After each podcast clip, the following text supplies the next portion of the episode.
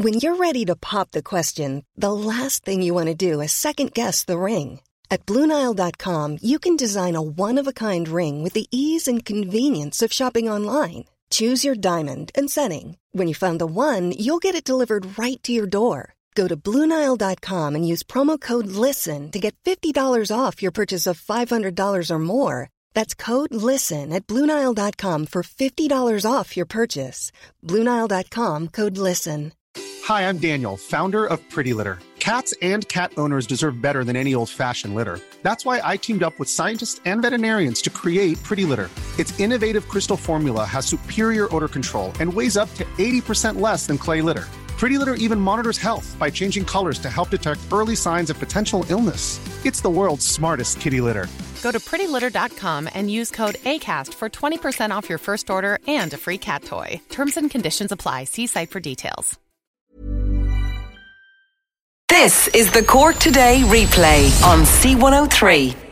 Hoping we find you all in good form on this Wednesday morning, John Paul. Taking your calls at 1850 333 103, texting, WhatsApping 0862 103 103. And that rather bizarre incident that happened in Conna, and a shocking incident that happened in uh, Conna, making a lot of the papers today. Some people may have seen this up on Facebook because it was posted by the Conna Community Council. And I see Ralph Riegel is writing about it in the Irish Independent today. And Conna Community Council posted a photograph of 13 dead rabbits. They were laid out in a row on a footpath in Conna. But the, and obviously it happened overnight. But the problem was the footpath led or leads to the local primary school. So a number of children would have been walking along, our parents driving them uh, to school, and would have had to pass this line of 13 dead rabbits all laid out in a row. And some of them were only baby rabbits. It's a very, very upsetting photograph. Now, I know the update on this story from Moy Gardaí and the Blackwater Animal Rescue Group they're looking into the uh, incident. It seems some of the rabbits had been clubbed to death. Some are saying that this is to do with lamping of rab- rabbits, where they dazzle the rabbits and the hares uh, to catch them. Now, I've never been out lamping or dazzling rabbits. When they dazzle them, because I thought it was dogs were used, do they then club them to death? Is is that what actually happens? Would that explain how these rabbits died? But they the bizarre part is why they were laid out in a row like that. And I mean, if they were done, if it was done for lamping, do the lampers not take the rabbits and hares, whatever they, ca- they catch, don't they take them home with them? Why were they left in Conna? Why were they laid out along the footpath? It really is most bizarre. And I know the Gardaí are uh, looking for any information, as is the Blackwater Animal Rescue, who are doing their own bit of investigation. They're very disturbed by the incidents and they're urging anyone with information to assist with the Garda inquiries. If you saw the photograph, you'll know exactly what I'm talking about. I think John Paul has it up on our Facebook page as well your thoughts welcomed on that as to what you think was going on in uh, Conna.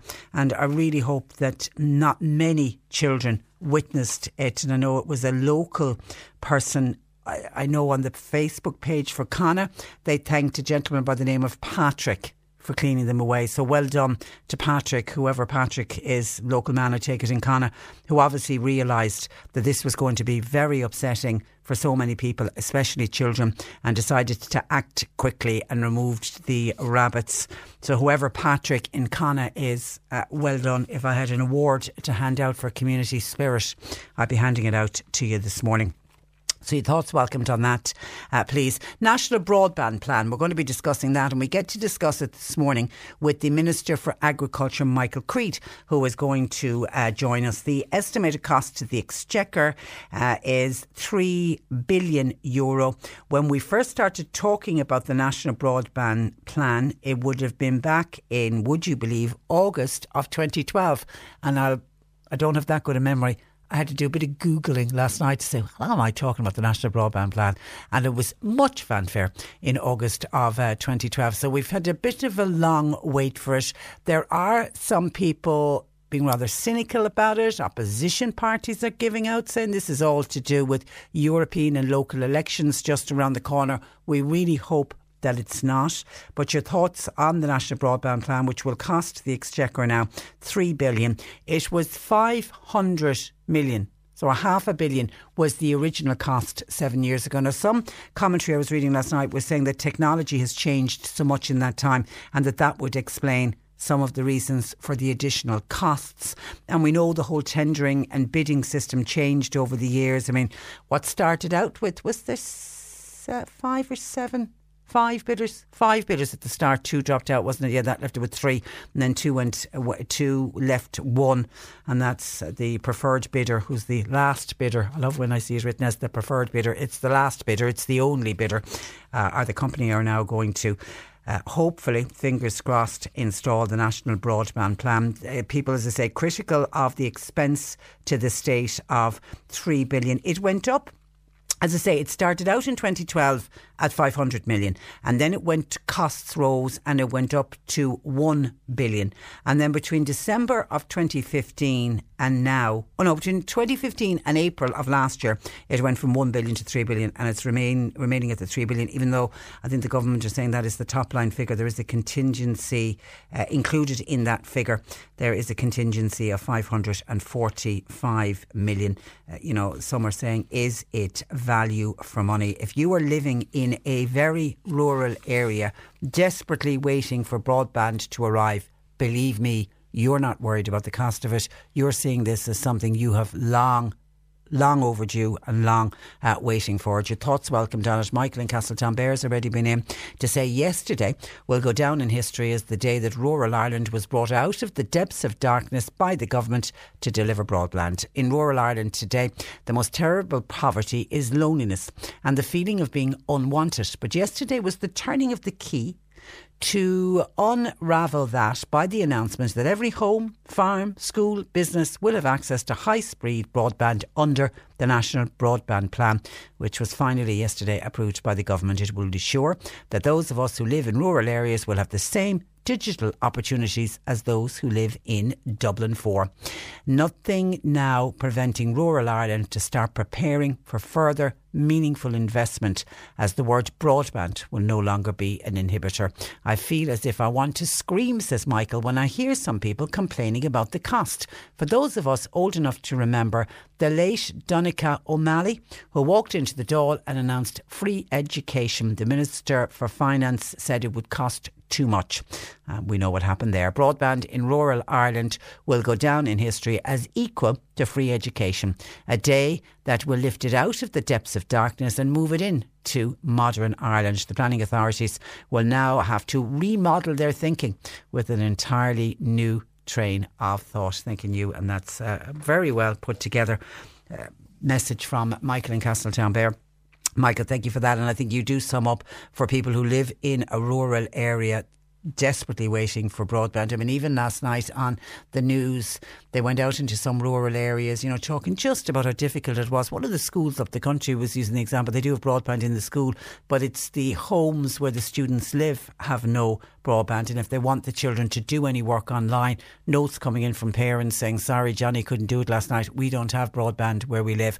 And even a simple one uh, where the schools and all pupils you, you know, you've got to pay to do your junior cert, or you're leaving a certain. I'm assuming the Department of Education encouraging everybody to do that online. It makes it easier, and you know, you're not hauling money into school as would have happened in, in times gone by, and the school then responsible for collecting up all the money and getting it into the Department of Education. So a simpler system, of course, would be to pay online. And this principal was saying that her students became unstuck because they couldn't pay for their junior or leaving cert online. And I know that's just uh, you know a small uh, example of, of what it's like to live in an area without broadband. But there are many, many homes and families, businesses are the ones who are going to be the real winners of the National Broadband uh, Plan. And it's actually, I was surprised at the figure. I think it is a million people do not have access to good high quality broadband. I didn't realise that the figure was that high, but they reckon that it's up to uh, a million people. So it is a good news story, and let's keep our fingers crossed that it will all go according to plan. And already I had somebody in texting saying, How soon will I have my broadband? Uh, there's still more in the process to go. And I think, did I read somewhere? We'll get into it in more detail with the Minister for Agriculture later on. I think, sort of, is it 2020 we can exceed the first of the houses to be uh, connection connected. It is, you know, it's going to be rolled out before the whole country or everyone who wants broadband and everyone who's going to get it under this broadband plan. It'll take seven years to complete, and I'm assuming the more rural the area you are, the longer it will take to get to you. But I, I, I, interesting when Michael is liking it to free education. I was thinking about it, and I know back in 2012 when it was first announced, people were talking about it and liking it, it to rural electrification. And when you think about what happened with rural electrification, I mean, at a time they were saying there was no way that the ESB would be able to get to every home, and they did, and they did it in a very different era, and it was a slow process. But they got around the country, those men, the rural electricians, and and I, I know my own father, Lord mercy. I don't remember it, but I know I have family members who speak about it. Was very much involved he worked with the ESB. He was very much involved with the rural electrification. So there are some people likening rural broadband when we eventually get it rolled out, as they say. It will take the seven years before we get it fully rolled uh, out. And um, but as I say, some people are saying that they're they're liking it to the rural electrification. And in the meantime, they also spoke yesterday, and I'll chat with Minister Michael Creed about this. They're calling the broadband connection points and this is going to help business people in remote uh, areas. And uh, there's 23 of them planned for Cork. And from what I can gather, uh, this will boost broadband in the meantime while people are waiting for the broadband to uh, arrive. So your thoughts welcomed on the national broadband plan. Are you excited and delighted as Michael in Castletownbere is? And are you saying to the begrudgers, go away and stop begrudging us in rural Ireland? We want and need our uh, broadband. We'll also look at that UN report that came out this week. It's a worrying UN report on climate change and biodiversity, and it is showing that there are about 1 million species and plants, species of plants and animals that are facing extinction. A million different species of plants and animals. This is a really worrying report out from the UN. Uh, we've had lots of these reports in the past, but I really do think that this one surely has got to be the wake up call. Only time uh, will tell. So we'll speak about that on the programme today. We're also going to chat about carers. And we want to focus on young carers. These are children under the age of 18 who are doing caring duties at home. Now, the fact that they're under the age of 18, they're in full time education, so they are going to school uh, every day. Some of them, I'm assuming, exhausted heading into school because they're doing their schoolwork as every other child will be doing, but they also have this additional role at home as acting as young carers. They can be young carers to one of their parents. They can be carers maybe to a grandparent or an elderly relative that's living in the house and they're helping out uh, with the caring. There are some cases where they're full time care, full time carers, but in most cases they're helping out the other family member. Maybe the main carer is so stressed out and so exhausted that when the young son or daughter come in from school, it's then they take over to give the carer a break or for the carer to do other jobs that need to be done around the house, or maybe for the carer to leave and go out and head to work. So the young carer is left looking looking after their, their loved one. We've there's stories of carers, for example, looking after younger or older brothers or sisters who are in need of full time care.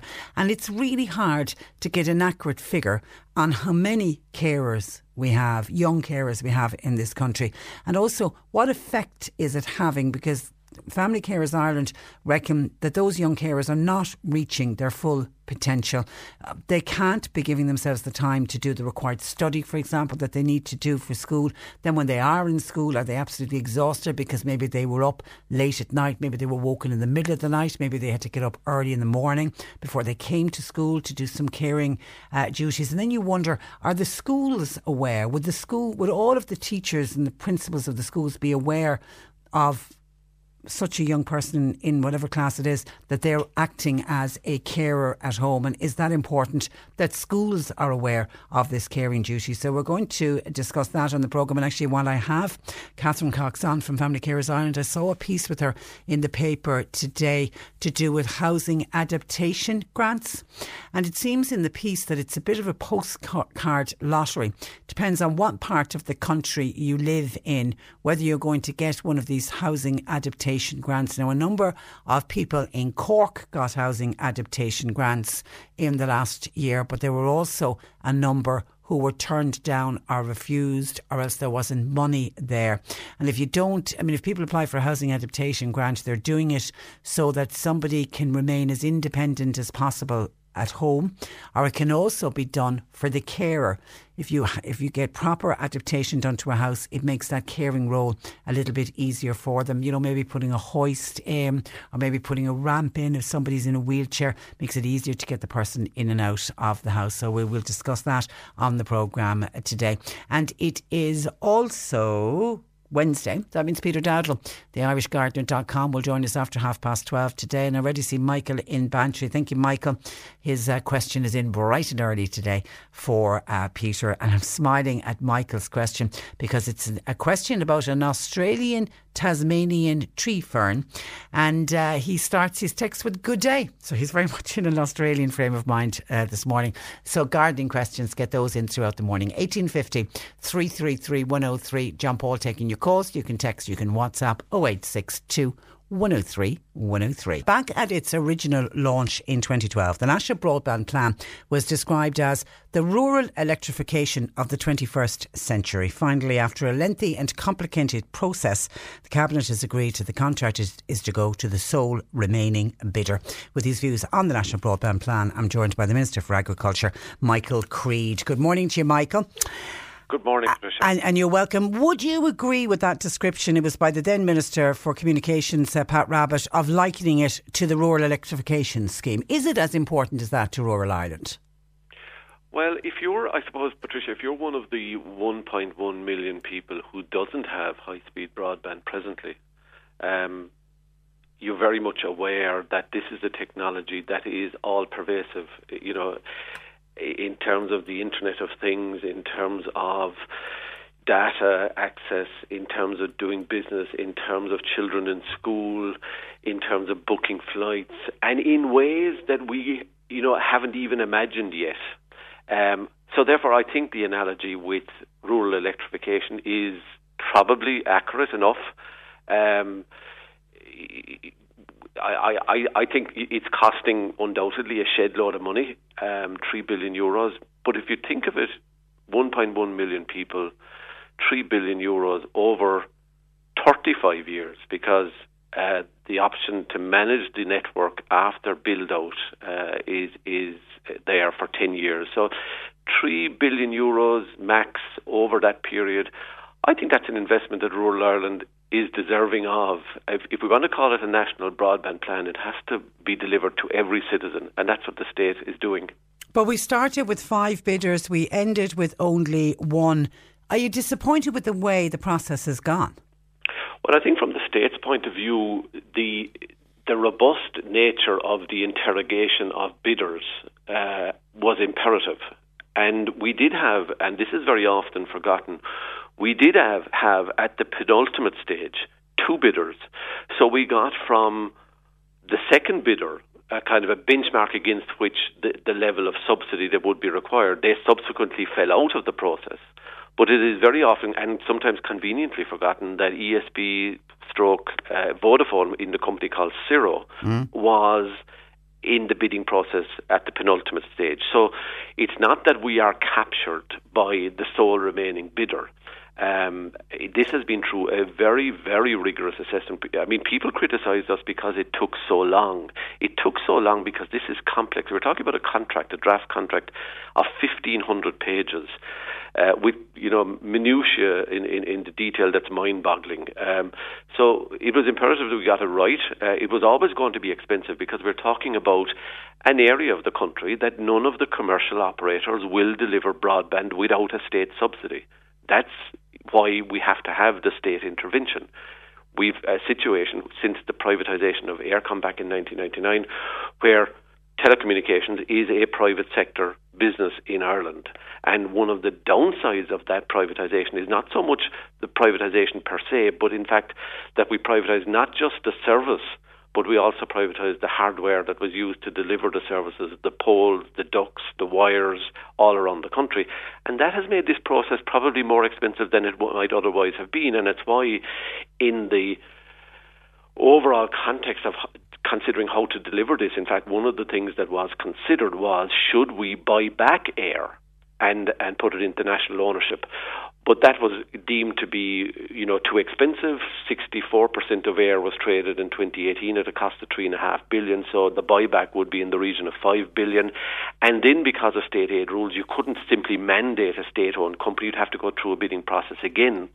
Um, so all options were exhaustively considered, and we're at a situation where this is the best way to proceed now. But did it cost more because there was only one bidder remaining? No, and I, I, I think I mentioned earlier, what is sometimes conveniently forgotten is there were two bidders in the system at the penultimate stage when people were asked, you know, to pony up. Uh, two bidders. And the cost the hasn't changed since then. No, when there was one, two one in it, bid, yeah. One bidder has since dropped out, but Yeah. what that gave us was a, a capacity to benchmark one submission against the other, and it ga- gave us an indication of what the level of subsidy that would be required to encourage a private sector provider to get involved in delivery of broadband where no private sector would go without state subsidy. Okay, and you also mentioned it's either going to be over 25 years or, 30, or, or 35 years because there is the, the additional um, ch- uh, choice uh, to let the contractor stay on for the extra 10 years. But at the end of it, will the government own the network at some no, stage? it won't. And I, I appreciate that that's one of the issues that, you know, at face value looks uh, to jar somewhat w- w- with citizens and taxpayers. And I'll tell you the reason why. A lot of the cost, uh, probably in excess of a billion euros, will be over that period paid to Eir for use of to lease access to their facilities, their poles, their ducts. So we will be hanging our fibre on a network that's already there. The alternative would be, and I'm sure your citizens would find this absolutely ridiculous, would be to build a parallel network, state broadband poles and, and wires going up one side of the road and the existing infrastructure there That would be crazy, already. yeah. So what we're doing is leveraging from uh, the uh, existing networks that are there uh, and delivering it in the most cost effective way. We will be required, obviously, to build some additional networks to collect, uh, you know, houses in rural Ireland. Uh, we will use ESB networks where that's appropriate, and and all of that exhaustive detail has been gone into in the context of this engagement with the, the ultimate uh, sole remaining bidder. Okay, a number of listeners asking pretty much the same question. Uh, people waiting on, on broadband. Will it cost the con- consumers? If you're living in a very remote area, will you have to pay for the connection? No, the, the connection rate will be uh, fixed for all consumers. It'll be no different uh, connection fee than somebody who's presently living, you know, i- i- in an area where there is access to high-speed broadband. The connection fee will be the same. You will then have once we have built through this consortium the the the the the, the, network, then all of the uh, retail providers, whether it's Netflix or whether it's others, will come onto the onto the the the infrastructure and sell their product to the end consumer. So what you buy uh, will depend on what you pay, but the, the the the connection fee will be the same for all and similar to what's charged in, in areas that currently have commercial access. Okay, and I know it's going to take about seven years to roll it out before everyone uh, is connected. Uh, so there's going to be a wait for some people. But I was reading um, last night about these broadband connection points, um, and Yeah. there could be 23 of those for Cork. Yes, what what that is a reflection of is look, it is going to take some time, and there are communities that are currently have no access. So they're going to put in hubs in schools, community centres, all around the country, and a substantial number of them in Cork, as you said, so that as individuals await the delivery, and unfortunately, this is uh, you know a, significant contract that will take a number of years to build out. Um, in year two, for example, we'll be connecting in the region of 100,000 and something similar in the years thereafter. But overall, it's going to take seven years to complete the contract. In the interim, people will have to have access to high speed uh, broadband. So something like hot desks that are available at the moment uh, in, in, in certain settings, this will be made available at, at a, ho- a, whole host of other locations around the country, uh, so that communities uh, can bridge the, the digital divide in an interim manner. Okay, opposition parties obviously are coming out saying that you're using the National Broadband Plan to bolster your chances in the U- European and local elections. But you would say they would say that, wouldn't they? But well, I, I mean, take the, you back the, to the, the event centre. This is, you know, there was a big announcement at the event centre yesterday. Really, was just uh, that the, we have the preferred bidder. There wasn't a contract signed yesterday. No, I mean, and, and, very clear. What we have done now is identified the the uh, preferred bidder, and it'll proceed now over the coming months to signing a, a, detailed contract. The draft is in the region of fifteen hundred pages, but in a way, in terms of opposition parties uh, and particularly Fianna Fáil, I mean, they're going to have to decide one way or another: are they for broadband for a million citizens in rural Ireland or against it? That's the net question. This is costly, undoubtedly there has been a very rigorous assessment process. Fianna Fáil were quite happy up to now to point the figure and, and, and say there was no broadband plan. And now, when, when, when it's published, we're electioneering. They can't have it both ways. Okay, and I can see a lot of our listeners are just just want the broadband in sooner rather than later. Heidi says, "Would you ask Minister Creed, please? He's been saying that no private company will invest in rural areas unless government invests too. Would you agree that rural Ireland is always left on the long finger for all of these things? Uh, Dublin is not just Ireland." Well, absolutely, I agree, and that's why the government was seized with the concept from day one that complex and expensive as it is the national broadband plan should be about delivering equality of opportunity for all citizens, and we are bridging that digital divide now in terms of this contract.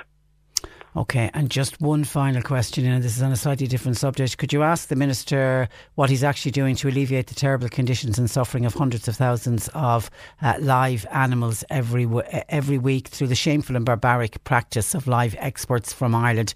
And I know I saw a couple of texts in. I haven't seen this a video that's going around of baby calves because um, I just can't watch the, the, the those videos.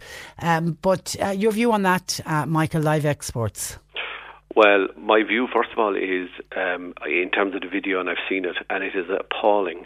Um, and and those that are involved, I understand, have been arrested by French authorities, Great. and that's in, in in in process now, and that's right and proper. And I hope they face the full uh, rigors of the law.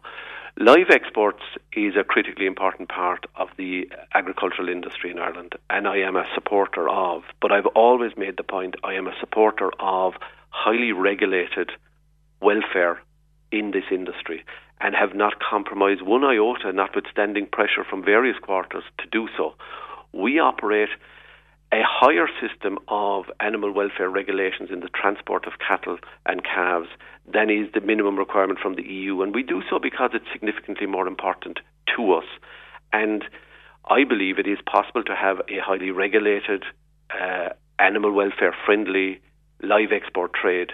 And this department and I will have no truck with anybody who breaches those regulations. But it must be said, it must be said in the context of the recent video, that was not involving um, Irish individuals. It was involved. It, it was a, uh, an incident that happened, in France, an isolated incident in a lairage facility in Cherbourg. Yeah. All right. Listen, Michael, we leave it there. Thank you for that, and thanks for joining us on the program. Thanks uh, very much. Good, good morning to you. That is the Minister for Agriculture, Michael Creed, and actually, I can see a number of people uh, because it, it, must have been on prime time last night. Did, did they show the piece on prime time last night? I know it was doing the rounds of the internet yesterday, and I, I read the commentary on it rather than watch the video. I just I find it very difficult uh, to watch any of those animal cruelty uh, videos, but a lot of people saying that they're very, very shocked uh, by the scenes, and it was shown on TV last night. 1850 333 103. John Paul taking your calls. You can text or WhatsApp 0862 103 103.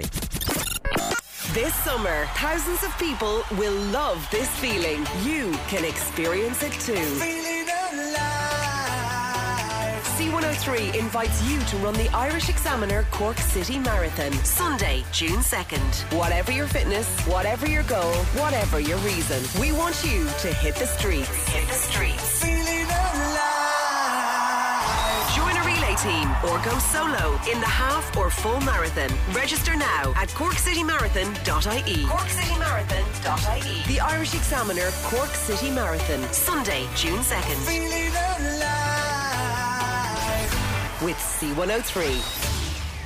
Cork today on C103. Text or WhatsApp Patricia with your comment. 086 103 103. Now, according to the United Nations first comprehensive report on biodiversity, people are putting nature in more trouble now than at any other time in human history, with extinction looming over 1 million species of plants and animals. Joining me from the group Stop Climate Chaos Coalition is uh, Catherine Devitt. Good morning to you, Catherine. Good morning. Uh, uh, and you, you're, you're, very welcome. Now, this report runs to over a thousand uh, pages. Uh, what are we as humans doing that is reducing biodiversity? Okay, so the report identifies that some of the main drivers um, of biodiversity loss are uh, how we manage our land, the impact on habitats because of that, um, how we uh, climate change, so our activity on the climate, our impact on the climate, how much we consume, and then uh, things like uh, mining and resource extraction, water extraction. Um, so uh, essentially, um, the impacts of, of how we organise ourselves kind of economically and socially, how we get around, and, and what we eat and how we eat, and so on. But there are a number of things we're doing. It isn't just one thing that we can point to and say that's the reason for it. Uh, it's it's it's it's a number of things. So uh, one of the big um, identifiers within the report um, is the impact of, say, um, quite intensive and large scale agriculture. Um, and that comes down to our dietary choices, how, how we consume our food, how we produce our food, and then, of course, uh, climate change. So that comes down to how we get around, how our transport, uh, how we use energy, how we produce energy, and so on. And um, so it's, it's a whole range of of uh, different human activities. And I suppose one of the interesting findings for me is um, how a lot of the changes, a lot of the large scale changes um, on biodiversity have really happened over the past couple of decades. So we're not talking about human activity over the past couple of hundred years. It's really been in the last, you know, 40, 30 years uh, where we've seen the greatest impact. Um, so, for example, three quarters of land has been uh, significant, significantly altered within the last number of decades because of, of how we produce our food and the impact then on, on habitats and forestry and on the species then within those habitats. But I think quite shocking to see that figure of, you know, one million species of plants and animals uh, facing extinction. I mean, is this the strongest call we have ever seen for reversing the, the, the trends on the loss of nature? Yeah, no, absolutely. Um, it certainly is, and I think that's because of the evidence is now unfolding. And you know, I'm sure all of us growing up, I grew up on a small farm uh, here in Wicklow, and you know, you can remember uh, life in the countryside, and certainly now that's changing. Um, that that we we can see that there's an absence of of wildlife, and and it's not just a problem for countries elsewhere; it is a problem here in Ireland. As a coalition group, you know, we're very much interested in in reducing um, and tackling climate change, particularly in terms of what our policy decision makers, what our political representatives are doing. And there's certainly a strong case that if we protect nature and work with nature, we can actually prevent dangerous climate change as well. And I think that's a really important point going forward. Here in Ireland, we have some beautiful peatlands, a unique ecosystem here to Ireland, and we uh, we are actively destroying those peatlands. So there's a big question here for our policy makers in terms of, you know, our key decisions going forward. We have some wonderful hedgerows here in Ireland that, uh, unfortunately, we're not very good at managing. And hedgerows are not just wonderful for, for biodiversity, for bird life, wildlife, but they're also great in terms of storing carbon. Um, so I think again some really important questions going forward. yeah, because I, I, because I was going to I put it to you. You know, we're a small nation. What can we do? But there, there actually there's a lot we can do. I mean, if nothing else, live up to our commitments um, to the Paris Agreement. Yeah, absolutely. We live up to our commitments to the Paris Agreement and also live up to our commitments under under the Sustainable Development Goals. So obviously, the Paris Agreement is very much centred on on climate change.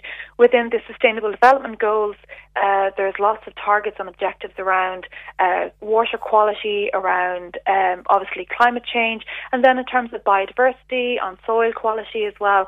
And I think the really important thing to remember here is that you know if we destroy nature, um, if we impact on the climate, it has consequences for our economy, it has consequences for our health, and it has consequences for our well-being. And therefore, we urge that you know any decisions by politicians going forward put nature and put climate at the centre of decision making. Because if not, we are going to see the implications for how we produce our food. We need pollinators to produce our food, and that's a problem. That's that's an issue here for Ireland as well as every other country on the planet. Without our pollinators, I, I think the report said that 75% of global food crops require pollinators. So our bees, our bees, for example, and if we don't have that, our food security is threatened, water security is threatened. So you know this isn't just this isn't just something that's kind of separate for us. We we need nature for our own livelihoods, for our own well-being, and therefore you know we would urge that our decision makers put nature and put climate at the core of, of policy decision making. Well said. Well said. Okay, we leave it there, Catherine. Thank you for that, and thanks for joining us. Thanks for having me. Good morning to you. Bye bye. Catherine Devitt of the Stop Climate Chaos Coalition. You're listening to Cork Today on replay. Phone and text lines are currently closed. Your thoughts coming in on the broadband and our chat in the last hour, with the Minister for Agriculture, Michael Creed, on his views on the National Broadband Plan that moved a step further yesterday. Elizabeth in Ballynoe says Labour Varadkar said a few months ago that we will not be able to get to every little house on a hill. So I'm wondering what's going to happen now. Well, that's all contained in the National Broadband Plan. I think it's not everyone's going to be able to get uh, fibre, uh, but they'll be offered something else instead. And that's why the cost of this plan is costing so much because the plan plan is there, if if you live on a little house on a hill in the middle of nowhere and you want broadband, then you should be entitled to it. But of course, there will also be the argument that not everyone's going to want broadband. That's the other side of it uh, as well. Frank in Kinsale says, "What happens in ten years when this one company will look for extra money as they don't have enough to roll out the broadband?"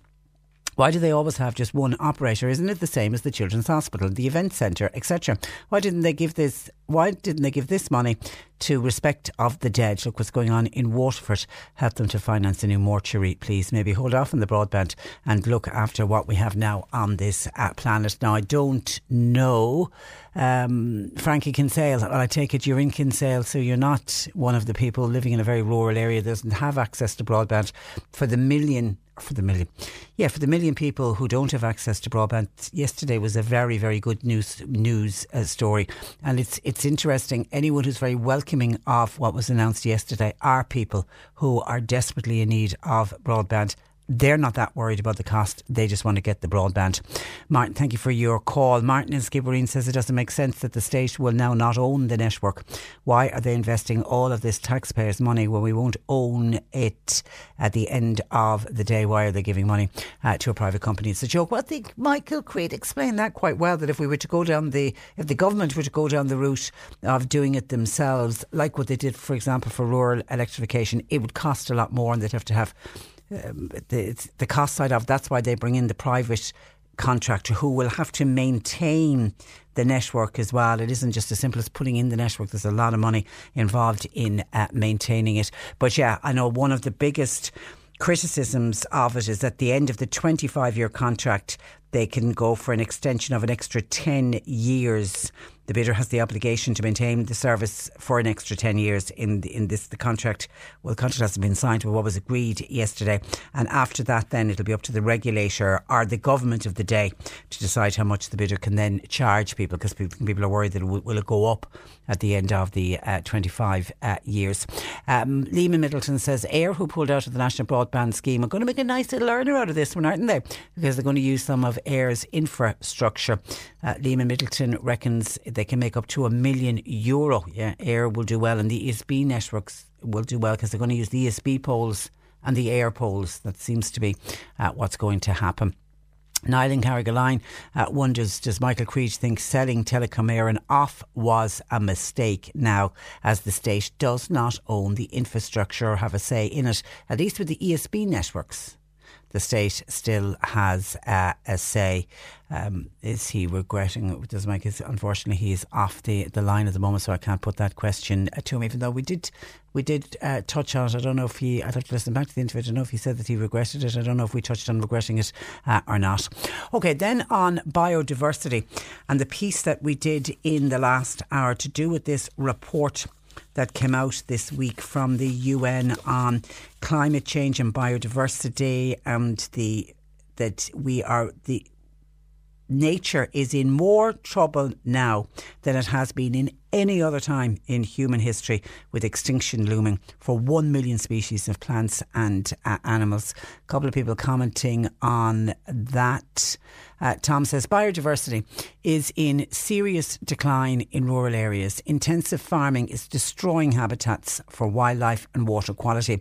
Minister Creed should introduce an agri environmental scheme for farmers who are not intensive and farm in harmony with nature, says uh, Tom. That sounds like that could be a great, great scheme. And Mag says if we go vegan, look at the cost to the universe of production and transport and packaging, etc. Uh, says Mags. Well, it is one of the things that I touched on on with um, Catherine Devitt when she was talking. She was saying it's the way we eat and the type of food we are eating. In the ideal world, you would only eat food that's grown locally, but our taste buds have changed, and we want to eat exotic fruit and vegetables that's grown many, many tens of thousands of miles uh, away. But you don't have to eat like that. And if this particular report isn't a wake up call that we all need to change our habits. And that's what Catherine was saying from her group. That that's what we need to do. We need to look at the way what we're eating and how we're eating, and maybe we all need to be leaning more towards making sure that when you buy items, that there are items that were produced uh, locally. I know there was five ways the report showed that we could reduce biodiversity, and one was turning this is this is what we're doing wrong. We're turning forests, grasslands, and other areas. We're turning them into big, large farms, and we're turning them into cities. We're building on them. We're overfishing the oceans. We've been saying that for years. We're permitting climate change by burning fossil fuels. Uh, for as long as I've been doing this program, which is now 30 years, that's been a bone of contention and a discussion that we need to wake up and look at the burning of fossil fuels. We're polluting the land and water. Everybody would agree with that. And we're also, uh, one of the things that came out of this report is we're allowing invasive species to crowd out native plants and animals. And if you look at the giant ragwort that um, knotweed sorry, that's growing all over the country. That's an invasive species, and look what that is uh, doing. So, I mean, while this is, a, they're saying that this report that runs to us, runs to over a thousand uh, pages is a real wake up call. A lot of what's contained in it we've known about, but when it's all been put together in this report, and all of these scientists uh, got together to put this report uh, together, but it was, I think, what's come out of it is that statistic of the million species of plants and animals facing extinction. That to me was the real shock in that particular uh, report. While Sandy says, I do not take the evidence of loss of wildlife lightly, but I think hitting at all farmers and those who cut turf for their own use is a little bit unfair. Driving along, I've noticed the use of herbicide instead of trimming. Only this morning on the N71, I saw roadside grass briars, etc., chemically burnt for about a stretch of 50 metres. And, says Sandy, I think this is illegal. In a housing estate, I saw grass spray burnt around trees and down drain covers, etc., instead of cutting. There's a lot of things that we are doing so, so uh, wrong. Thank you for your texts to 0862 103 103. And Jim by WhatsApp says, Morning, Patricia.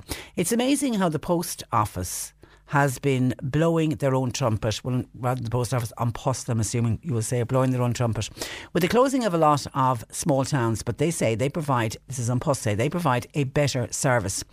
But they've increased the cost of a postage stamp. I posted a birthday card to my daughter who lives in Spain.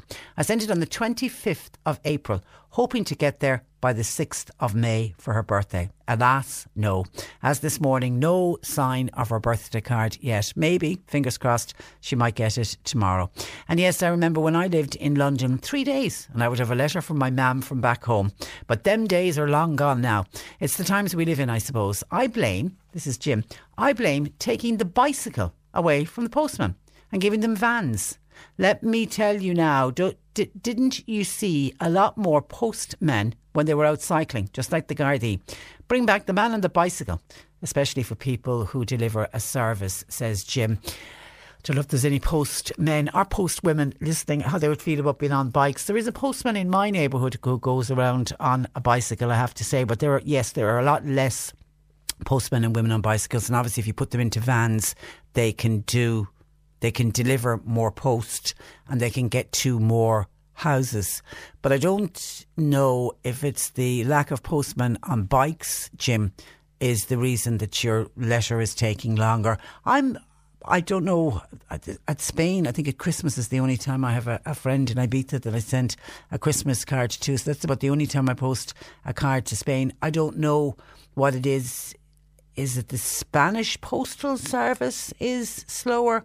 Because we have a pretty good postal service in this country. I mean, I would say 99% is next day delivery. If you get it in in time, if you're in by five o'clock and you're posting to anywhere in the country, you know, nine out of 10, I'd say more. I would say 99 high percentage will get next day delivery. It's when it goes out of the country that's when it gets a little bit more complicated and it goes into the Spanish Spanish postal system. So I don't know if you can directly blame An Post, but that does seem like a very long time for a letter to get from Ireland to Spain. 25th of April, and today we are at the 8th of May, and it still hasn't arrived.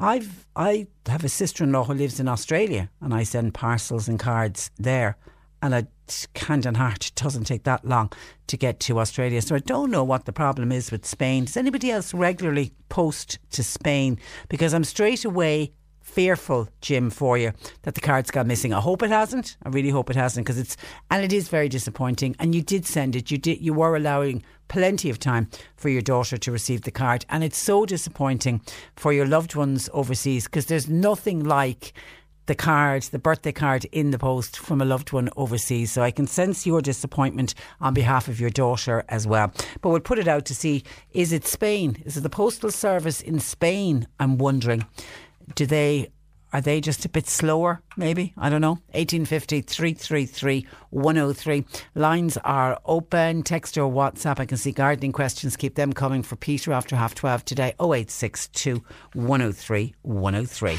The latest jobs on C103. Official media partner of the Irish Examiner Cork City Marathon, Sunday, June 2nd. Get working now to run the full, half, or relay. More details at c103.ie. Experienced painters are wanted for Cork City and County. Now, your own transport and you need to have your own tools uh, as well. Blackwater Metal Recycling, they're based in Boherbue. They're looking for a truck driver with a full CE driving licence, please.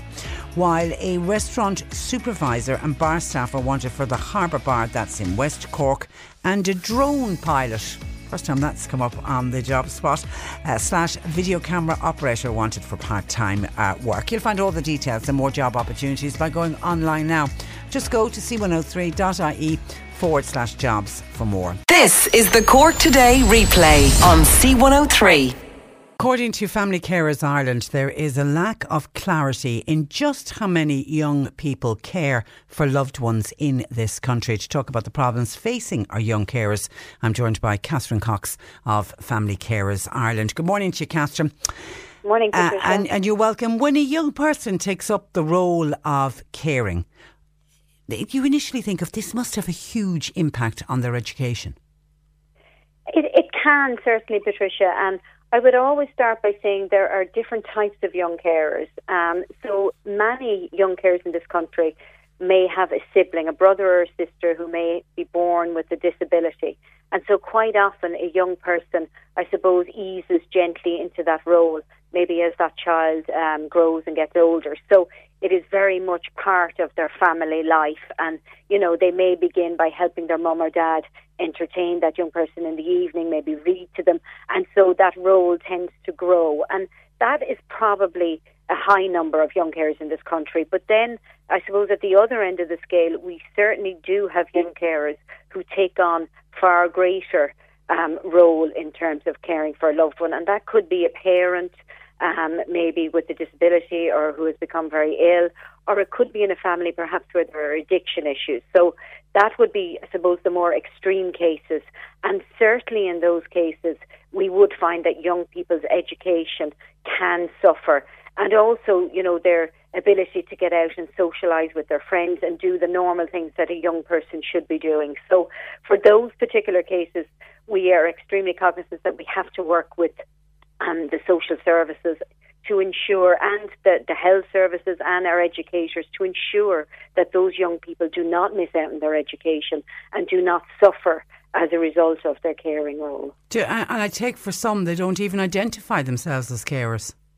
They don't, and you know there can be a stigma around it for a young person. They may not want to say and stand up in school and say, you know, I care for my brother or my sister, or I care for my mom or my dad. So it is really important that our educators, our teachers, um, are able to recognise, you know, where there is a caring role in a family. And for example, we, there's no register in schools at the moment for young carers. Um, and if that was there, at least it would give their teachers an opportunity to support those people, even if that's done quietly without naming the issue in the classroom. They could still support them to, for example, ensure that they get their homework done in the evenings, or if they don't, that they're not punished for that. That there's an because of their understanding. Yeah, and, exactly. and, and do, you, do you believe that there are uh, a number of pupils who are in school whose teachers are completely unaware of what's going on at home? I, I know there are. I mean, we, we would have our Young Care of the Year awards every year. And from those young carers being identified, quite often their schools didn't know before they got that award that they were young carers. Um, and they have said that to us. And they have said that it has actually made their school life a lot easier in many cases because there is that understanding there. And also there's understanding amongst their peers as well. And young people, you know, can be very supportive when they know what's going on um, in somebody else's life. So we need to, I suppose, remove that stigma around the fact that young carers, um, what they do, the work that they do, and try and get pe- more people talking about it. And by talking about it, then we're raising awareness about who young carers are and hopefully getting more support for them. And on to support, what support is, is currently available for them? Unfortunately, there, there is little. I mean, Family Carers Ireland, we would have one young carers officer who is looks after the whole country, um, and that's the only funding we get um, for that role. Um, so we would provide information for young carers. We would have online groups, um, chat rooms where young carers can talk to other young carers and support one another. Uh, we have a weekend coming up actually quite soon. It's um, in June 21st actually, and it's a respite weekend for young carers, and we hope we'll have think about a hundred young carers who Wow. will join one another, yeah, and go away for the weekend, and it's in the Midlands, and those young carers will come together. There's loads of activities for them over that weekend, and it's a fabulous weekend for them to get away from their caring role, but more importantly, to mix with other young carers. Um, and share their experiences, their challenges, um, and it's a fabulous weekend. But we can only do it once a year, and you know we can only do it for a hundred young people. Um, but we'd love to do it more, and it's certainly something that we're looking at to try and expand. And that but that brings me back to, to what I put in the introduction about assessing, you know, how many, I mean, how, is there a way of assessing how many young carers we do have in this country? There is. First of all, um, it could be done in the census, um, and we have a census coming up, um, I think 2021. Um, and there is a question in the census around young carers. Um, but again, it does go back sometimes to this idea of the self identification. And if a young person or a family don't self identify that they have a young carer, they may not tick that box. So I think the best place to do it would be within the schools. And if there was a register for young carers within the education system, I believe that would be the best way. There was a survey done in 2014 um, within the schools, and they actually found that about 11% of young people between the age of 10 and 17 take on, have a caring role. So that figure is about 59,000 young carers. Wow. And I believe that is the most accurate figure we have. Um, so if we're looking at 59,000 young people across the country providing levels of care, then it is vital that we support them to remain in education, to go on to third level education, and, you know, for them to reach whatever they want to do, reach their full potential. And that can only be done by putting supports in in the schools, even something like introducing an awareness about what caring is into the school curriculum in primary school and secondary. That would help people to recognise who carers are and the fact that it is probably happening in most families, you know, at some stage uh, in their lives, that there is a caring role. I would say practically uh, I know one in ten people in this country at the moment are family carers by 2030, one in five people will be family carers. So it's it's hitting most families and will hit most families at some point. And there is that real danger that without the supports, those young people just simply will not reach their full potential. Absolutely, and you know, I had a lovely call from a young carer, a young carer's mother yesterday. Um, Jamie Mooney was our Young Carer of the Year in 2016. Um, and he helped care for his mum, still does, but he, he's about 23 now, I think. But he went on, he was Young Care of the Year, and his mum said it really brought him out of himself. He was able to speak publicly about it. And this week, he's one of the top five in a an Ireland competition um, for young chefs. Oh. And she said, yeah, and she said it was incredible, but she reckoned without him getting that award a number of years ago, he never would have spoken out. And she said she watched him blossom as a result, which I felt was a fabulous thing to hear from our perspective. Yeah. You know, that it raised awareness and it got him talking about it. And she's just, yeah, she called to thank us and say it meant so much to their family. So, Yeah, because because I, I, 'cause I, I do think those awards that you do are great because they get a lot of media publicity then, and you you know you'll see pictures in the papers and stories on the papers, and I think people are quite taken aback because nobody knows what goes on behind closed doors. This is it, and that's the same for any carers. Like quite often, somebody's neighbour could be caring, and they may not even know. And again, sometimes, particularly if you're looking at, you know, maybe somebody caring for someone with mental health issues um, or Alzheimer's, dementia, that sometimes, you know, that stigma prevents people looking for help or talking about what they're doing. So, so for us, it's so important that people, first of all, self-identify that they are family carer, and secondly, that they go out and seek support. And as an organisation, Family Carers Ireland, we have a free phone care line that carers can call, and that's 1 800 24 07 24. And we have volunteers there who are there to listen and advise. And we also have a centre there in Cork, in Tuckey Street, uh, and Peter Cox is our manager. And again, you know, people can call in, have a chat, and we can give them information, but also training if they need it. Um, and there are other supports there, such as in-home respite as well, that carers can avail of. So it's so important that they do reach out. Um, and get the support that they need. Okay, and I was see on the paper today, I think it's on the Irish Independent, a piece that you're mentioned in, and this is to do with the housing and mobility grants. Yeah. And it's a postcard, postcode lottery, it seems. Depends on where you it are in the country, because it's the, it, these are administered by the individual local authorities. Mm, they are by the councils. And again, it goes back to what we keep saying that where you live in this country determines what support as a carer you will or you won't get. Um, and if you look at the, the funding for housing adaptation grants, back in 2010, the funding for housing adaptation grants was 95 million. And in 2019, this year, it is 23 million less than it was in 2010, despite the fact that we have a, an aging population, far more people living with disability who will require these grants. So as the demand goes up, the funding has gone down. And there the, and the reason, increase- the reason that they give, uh, do they give a reason for why the funding has been reduced?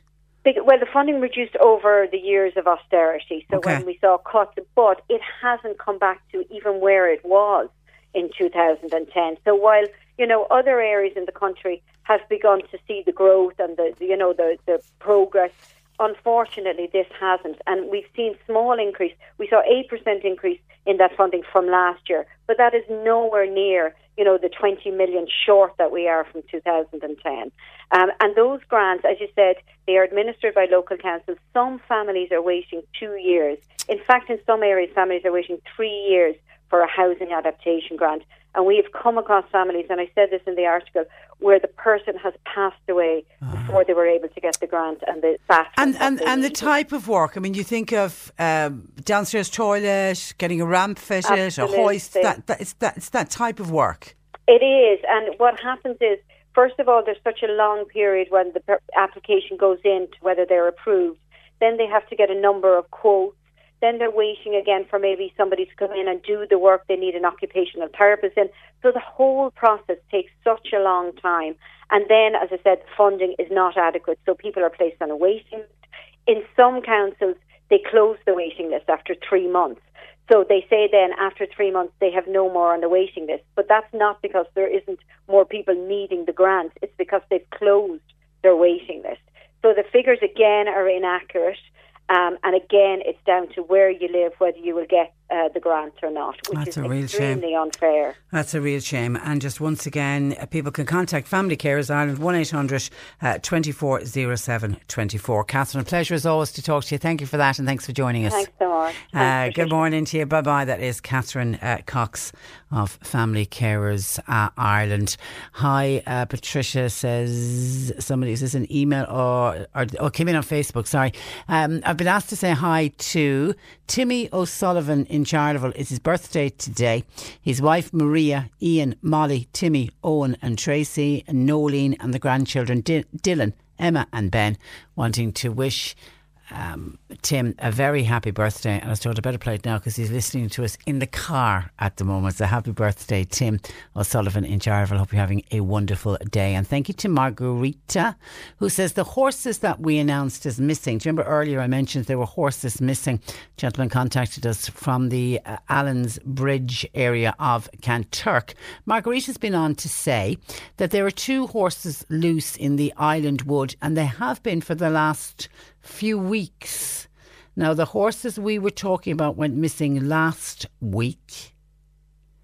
I wonder what Margarita says. The last few weeks, what does she mean? Is she just talking about last uh, week? Margarita says seven people walking in the island wood has seen them. We'll get in contact with the gentleman maybe send him out there just to see. It could be one and the same horses, who knows? But thank you for contacting us. 1850 333 103. Text or WhatsApp 0862 103 103. This summer, thousands of people will love this feeling. You can experience it too. C103 invites you to run the Irish Examiner Cork City Marathon, Sunday, June 2nd. Whatever your fitness, whatever your goal, whatever your reason, we want you to hit the streets. Hit the streets team or go solo in the half or full marathon. Register now at corkcitymarathon.ie. Corkcitymarathon.ie. The Irish Examiner Cork City Marathon, Sunday, June 2nd. With C103 and going to the phone lines because I want to go to Helen, uh, who joins me. Good morning to you, Helen. When you're ready to pop the question, the last thing you want to do is second guess the ring. At Bluenile.com, you can design a one of a kind ring with the ease and convenience of shopping online. Choose your diamond and setting. When you find the one, you'll get it delivered right to your door. Go to Bluenile.com and use promo code LISTEN to get $50 off your purchase of $500 or more. That's code LISTEN at Bluenile.com for $50 off your purchase. Bluenile.com code LISTEN. When you need mealtime inspiration, it's worth shopping Kroger, where you'll find over 30,000 mouthwatering choices that excite your inner foodie. And no matter what tasty choice you make, you'll enjoy our everyday low prices, plus extra ways to save, like digital coupons worth over $600 each week. You can also save up to $1 off per gallon at the pump with fuel points. More savings and more inspiring flavors make shopping Kroger worth it every time. Kroger, fresh for everyone. Fuel restrictions apply. Saving money on exterior wall lights. Now at Menards. Find your style with Patriot Lighting. Exterior lights enhance the look of your home. Choose from over 50 options from Patriot Lighting. Now through May 19th, get $10 instant savings on a single qualifying purchase of $100 or more on in stock outdoor wall lights. Check out our entire selection of outdoor lights and see the rest of our deals happening now on Menards.com. Save big money at Menards. Smirgot and Madden, Patricia Colsato. I'm, I'm very good. Cost. I am. I'm in a state. Okay, what's what's happened to you? Very small. All that happened, and I nearly preferred to lose the engagement ring after 45, 46 years, than lose what I lost. What it was was that the young grandchild, he's eight years of age in Galway. I told him to keep quiet one day and write a poem while we were going somewhere. And when he gave me the poem, I realised it was quite an extraordinary poem. It was called Blinded Candle.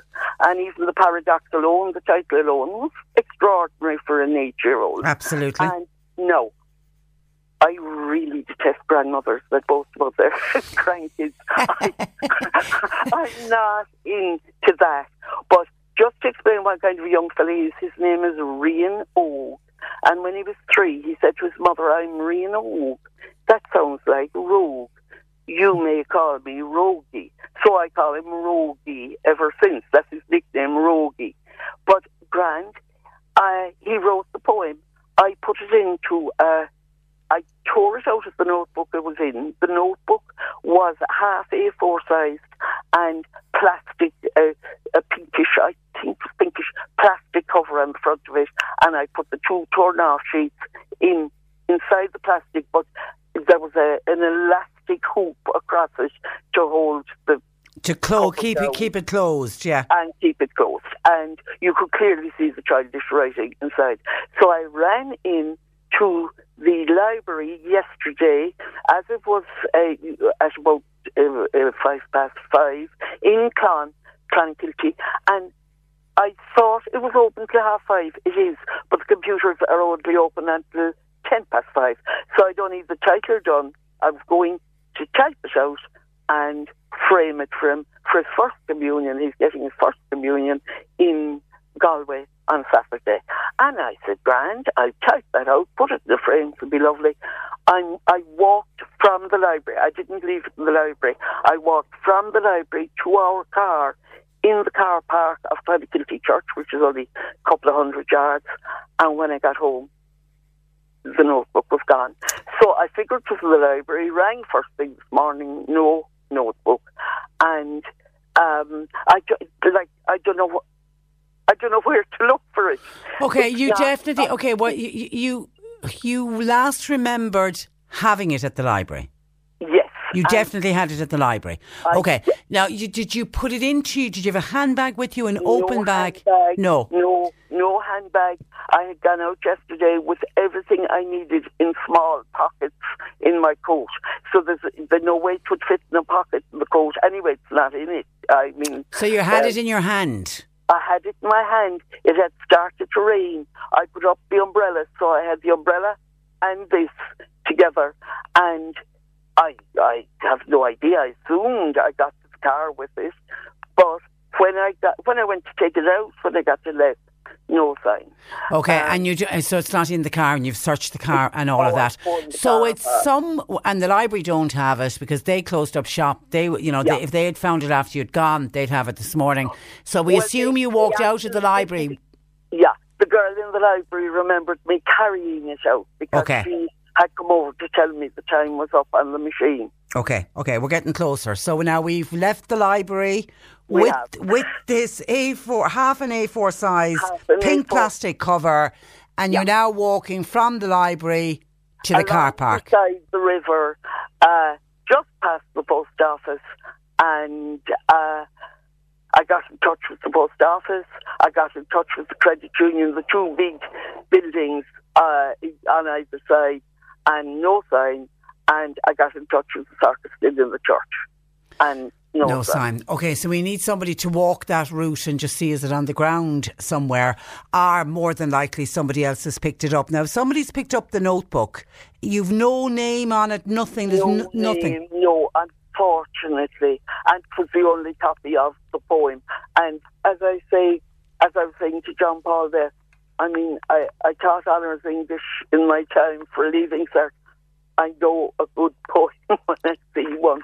It, it's extraordinary for an eight-year-old. And of course, it was the only copy. Yeah, because he wrote it on that day. He, He wrote- probably doesn't even remember the poem. He, was like, my husband said, sure, he'll write it again. I said, he wouldn't remember what he'd written. No. and a lovely idea what you want to do.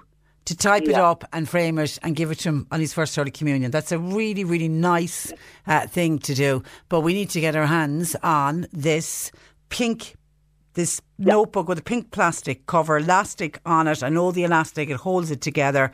Somewhere about after five o'clock yesterday because the, because It they was. It you, was. you, to, you to exit the library at five at o'clock. 10 I left the library at ten past five, but as I say, uh, it could have been lying anywhere up to any time because I didn't miss it until I got to death.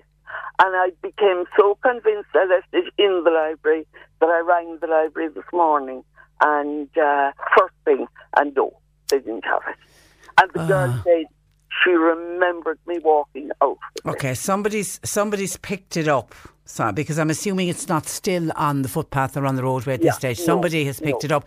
It was, as you say, it was a kind of a dirty old evening. It was starting to rain. So let's hope somebody picked it up quickly that it didn't get too wet. Only thing is the plastic would have Okay, protected that's it. true. That's true. Yeah. Okay, and you're heading to Galway for the big day out on Saturday. We're heading to Galway on uh, Friday morning, so I, I really would love to get my hands on it again. Okay. And have you many grandchildren, Helen? Uh, three. Our daughter's married in Galway, and they, she has an older boy and a younger boy than Rogie. And, Rogie's uh, the middle child. Rogie's middle, and he's my godchild as well. So Oh. he's he's a bit of a chancer. um, but a much loved grandson. Oh, I, abs- I just look. I just give you one example of the kind of young fella he is. I did laugh at him. Uh, during 1916, when he was five, I said to him, I said, Rogie, what you learn in school about 1916? Oh, he said, I don't like those English soldiers. Don't you? I said, why so? They came to our country, they took our country. They executed, he said, poor Jesus on the cross. and on the third day, Jesus had to go to the GPO for his rising from the dead. no, to me, he got the two stories in school, he put together, and he just gives me a laugh. Yeah, and Easter, Easter in 1916 that he been learning. My God, you know something? The British have been blamed for a lot of things, but that's the first time I heard that. I agree with you. I to a few English friends, and they said, "Ah, Gigi, blame us and do, do, do, does Rogie and the other kids, do, do they get down to see you much, or do you have a tendency to go up see them in Galway? we we're more likely to go up. We're in than they're out in Cullen, and uh, yeah, we we see them uh, as much as we can. We go up whenever we're needed. Sometimes there's a babysitting problem or whatever, and we're on the road straight away. You know. Yeah, yeah. And it's a, lo- it's a, it's a lovely part part of the woods. Not as nice as West Cork now, but it's it's a lovely part Oh, neck of the woods in Galway. nice West Cork. Okay, well we've put it out there. Fingers crossed, and you've you've said the prayer to Saint Anthony and all that, have you? Listen, Saint Anthony has a bank in heaven from the amount of money I have given him, and I have again promised him a five euro. Well, five euro. I should be putting more in the bank. No, than fi- no, five euros a lot. Five euros. He's a businessman. Five euros will do, him nicely. Let's see if we can find this notebook. Listen, pleasure to talk to you, uh, Helen. Tricia, Please God, the notebook will be found. And failing that, in in and listen, enjoy the day out on on uh, Saturday and give Rogie will, of course. our, our best, our kind regards. God bless. Mind yourself. Okay, 1850 333 103. It would be lovely absolutely lovely if we could reconnect Helen with the notebook and sooner rather than later because we're at Wednesday. She needs to get into the library to type it up, print it off. I mean, she'd get it, she'd get it put into the frame fairly quickly, but we need some time to get her in and get it all typed up and get it ready. And obviously, she'll be on the road, maybe even Friday if if it's if not certainly early on Saturday morning, but she'll probably go up on the Friday. So we need to try and locate that book today. So if you come across it, are you heard of somebody who? You know, maybe somebody spoke about finding that notebook yesterday, or if anybody is in that general area walking around today, because obviously Helen is in Leap. She was only making phone calls this morning. So anybody out and about in Clonakilty walking from the library in Clonakilty to go to the car park to just keep a lookout for a pinkish coloured notebook plastic cover on it. It's a half an A4 size with the strap on it, and she's she's got the the actual poem you see is loose inside in the envelope. And you know, you just I, I'm hoping somebody's picked it up. I'm hoping that it's not already on the ground. That somebody's actually picked it up and has taken it home, or maybe a child picked it up. But it was after five yesterday, so it would have been the time when people are heading home from work uh, somebody hopefully has found it. So if you can keep an eye out for that, please, or if anybody knows where it is. 1850 333 103. Here's one from Joan in Macroom, and we will get back on to Helen uh, with, with this. Helen says, Joan says, tell Helen to open the umbrella. It, she could have closed up the umbrella and would half an A4, if it was a big umbrella, would it have fallen into the umbrella? Joan says she remembers losing an earring before, and when she opened the umbrella, didn't the earring fall out? So it's not a bad. It's not a bad, yeah, because she's she's she's gone completely through the car looking for it, and it's not in the car, and it was too big to fit in a pocket you know, whatever jacket she had on her. She said she only she didn't have a bag or anything with her. We will get back, Joan. That's a good one. We'll get back on to Helen and ask her to wish out the umbrella a little bit. See, I I'm picturing in my head you're walking along, it starts to ring, and oh God, get the umbrella out. So you get the umbrella, you get the umbrella up, and then you get to the car, and you know you're trying to negotiate opening the car door and the umbrella, and you're keeping the umbrella over for you. Well, this would be me anyway. I'd have the umbrella over for, over me for as long as possible to get me into the car without getting absolutely drowned. It. So, could she have put it on the roof of the car? Was what I initially thought. The other way, you'd put something on the roof of the car and you drive off. And we've all done that at some stage. So that's what I was thinking, and it'll come off come off the roof of the car because it was only when she got back to Leap she said that when she went to get it out of the car, thinking it was going to be in the car, it wasn't there. But that's a good suggestion, Joan. If it was a big umbrella, certainly it would it could fall into the umbrella. So we will get back onto her and we'll check out uh, that one. Uh, thank you for that. Okay, keep your gardening questions coming, please. I can see some gardening questions coming in already for for Peter because Peter Dowdall will be joining us after half past 12 in the next hour. We've been talking about climate change and what we're doing to our climate and how we are destroying the world in which we live and the amount of species and animals that are dying off. And somebody had sent in uh, a text about the herbicide and, you know, that her- too much herbicide is being used instead of the old fashioned ways of going out, trimming the hedgerows, trimming the sides of the road. Seems the easiest way is to get out there with herbicide. And somebody has said, Patricia, that herbicide that somebody mentioned uh, earlier is absolutely deadly. It kills all the life in the soil, but not only that, it leaches into the waterways. Something really needs to be done about that. 1850 333 103. You're listening to Cork Today on replay. Phone and text lines are currently closed. Some of your commentary coming in to us. Firstly, Somebody was picking me up on something that we mentioned earlier. Jonathan in Bandon. Uh, Jonathan was on to say, why isn't Patricia as horrified about the mortal remains of deceased people in Waterford? It seems people are texting in this morning and they're more worried about animals and animal cruelty than humans. Why is this? Says Jonathan. What cruelty, he says, did the HSE, the ministers, and others impose on the families of those loved ones who had to be laid out in closed coffins and couldn't have normal traditional Irish wake because the way they've been treated at the mortuary at Waterford General Hospital. It seems to Jonathan in Bandon that if people came across a dog on a street, they would pick it up, but they'd walk over a homeless uh, person on the street if that person was uh, dying. Can I just say on the what happened?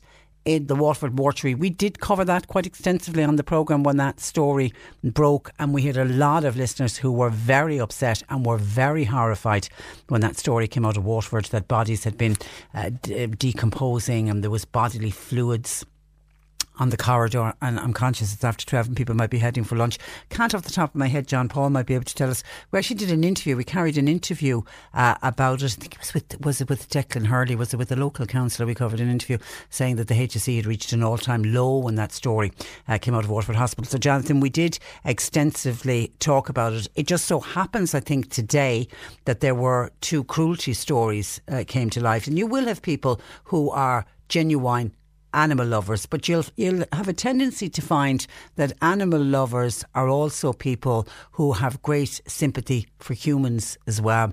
It's a little bit like a theory I've always believed if you can instill in children a love and respect of animals and let them carry that through into adult life, if a child, a teenager or a human can't or an adult can't hurt an animal, then they're hardly going to go on and hurt another human being. I've uh, always a great faith and belief in that. And I remember, do you remember little Jamie Bulger, that little boy who was taken away in the supermarket by those two boys in, wasn't it in Liverpool a number of years ago and, and he was murdered. And it was just an horrific uh, case. And what came to light after that was one of the boys that was involved in that murder, kind of the main boy who was seen as the ringleader. Were they 10, 11 year old boys at the time that little Jamie was, that they murdered little Jamie? But the main boy involved there, it turned out his hobby previous to the murder was cutting the heads off live pigeons. And I remember straight away thinking, my God, if he could do that to a defenceless pigeon, of course he could go on and do it to a defenceless uh, little boy. So I, I always think when you're when you're I know Jonathan the point you're making you're you're talking about the awful stories coming out of Waterford, but I don't think you can knock people that are animal lovers and saying that they don't care about humans because I genuinely do not believe that. I really really do not believe that. Just by the way, on on that mortuary in Waterford the latest update on that, I heard he is the Sinn Féin TD for that area for Waterford, a gentleman by the name of uh, David Cullinan. And I heard him speaking this morning on national radio to say he's had two families who have actually lodged formal complaints about the conditions in the mortuary at the University Hospital in Waterford. They both, I think, came to his office and he said to them, Go, you need to make a complaint. And uh, he said they're very, very serious complaints and they've done, done just that. So we'll wait and see what comes out from those particular complaints. And then added on to that, we had the State Pathologist Office only yesterday saying that it will not use the mortuary at Waterford University Hospital for the time being as the result of the controversy over the conditions. And of course, it was four consultants who penned the penned a letter last October was when they wrote to the CEO of the South Southwest Hospital Group that Waterford is a part of. But it took until March of this year for the group to respond on what was very serious claims. The claims that came in from four consultants. And then it turned out when we looked into the story a little bit more, when, when we covered it last week or the week before, there's been a problem with the mortuary at University Hospital Waterford. This isn't something that just happened uh, lately. There's been a problem there that was identified back in 2004. The government, it seems, knew that then, gov- I don't know who was in government in 2004, but they knew that there was an issue with the mortuary in uh, Waterford and that there was a need for a new mortuary. It was finally approved in 2013. We're up to 2019 and the good people of Waterford are still waiting for a mortuary. And Jonathan is right. I mean, it must have caused extreme distress. You've already coming to terms with the death and loss of a loved one. It might have been a sudden death, or it might have been a death where somebody had battled really hard against cancer, for example. And, you know, the loved ones are just coming to terms with the, the loss of the loved one. And then for something like that, to discover that when they went when the undertaker went to get the remains to be told sorry it's been left too long and there was an issue with re- re- refrigeration. But um, you know I think you're wrong to say that people are more worried about animals than humans. It just so happens that today we have the two cases that have come to light. And actually on that somebody who is an animal lover has emailed Patricia at c103.ie saying Patricia I hate animal cruelty of any kind. And while, while I find it sickening as it's happening every day you had Minister Creed on the programme this morning and he was saying it was one off. Now this is to do with the young calf that was beaten quite badly and the video footage that seemingly was on prime time last night. Was all over the internet yesterday. It happened in uh, Cherbourg in France. Anyway, that's what Michael is talking about.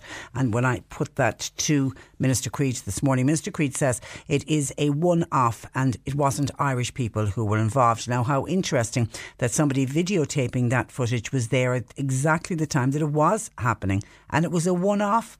The Minister and Irish farmers cannot wash their hands of the welfare of their animals once they leave Irish ports. Surely they have a responsibility towards these animals.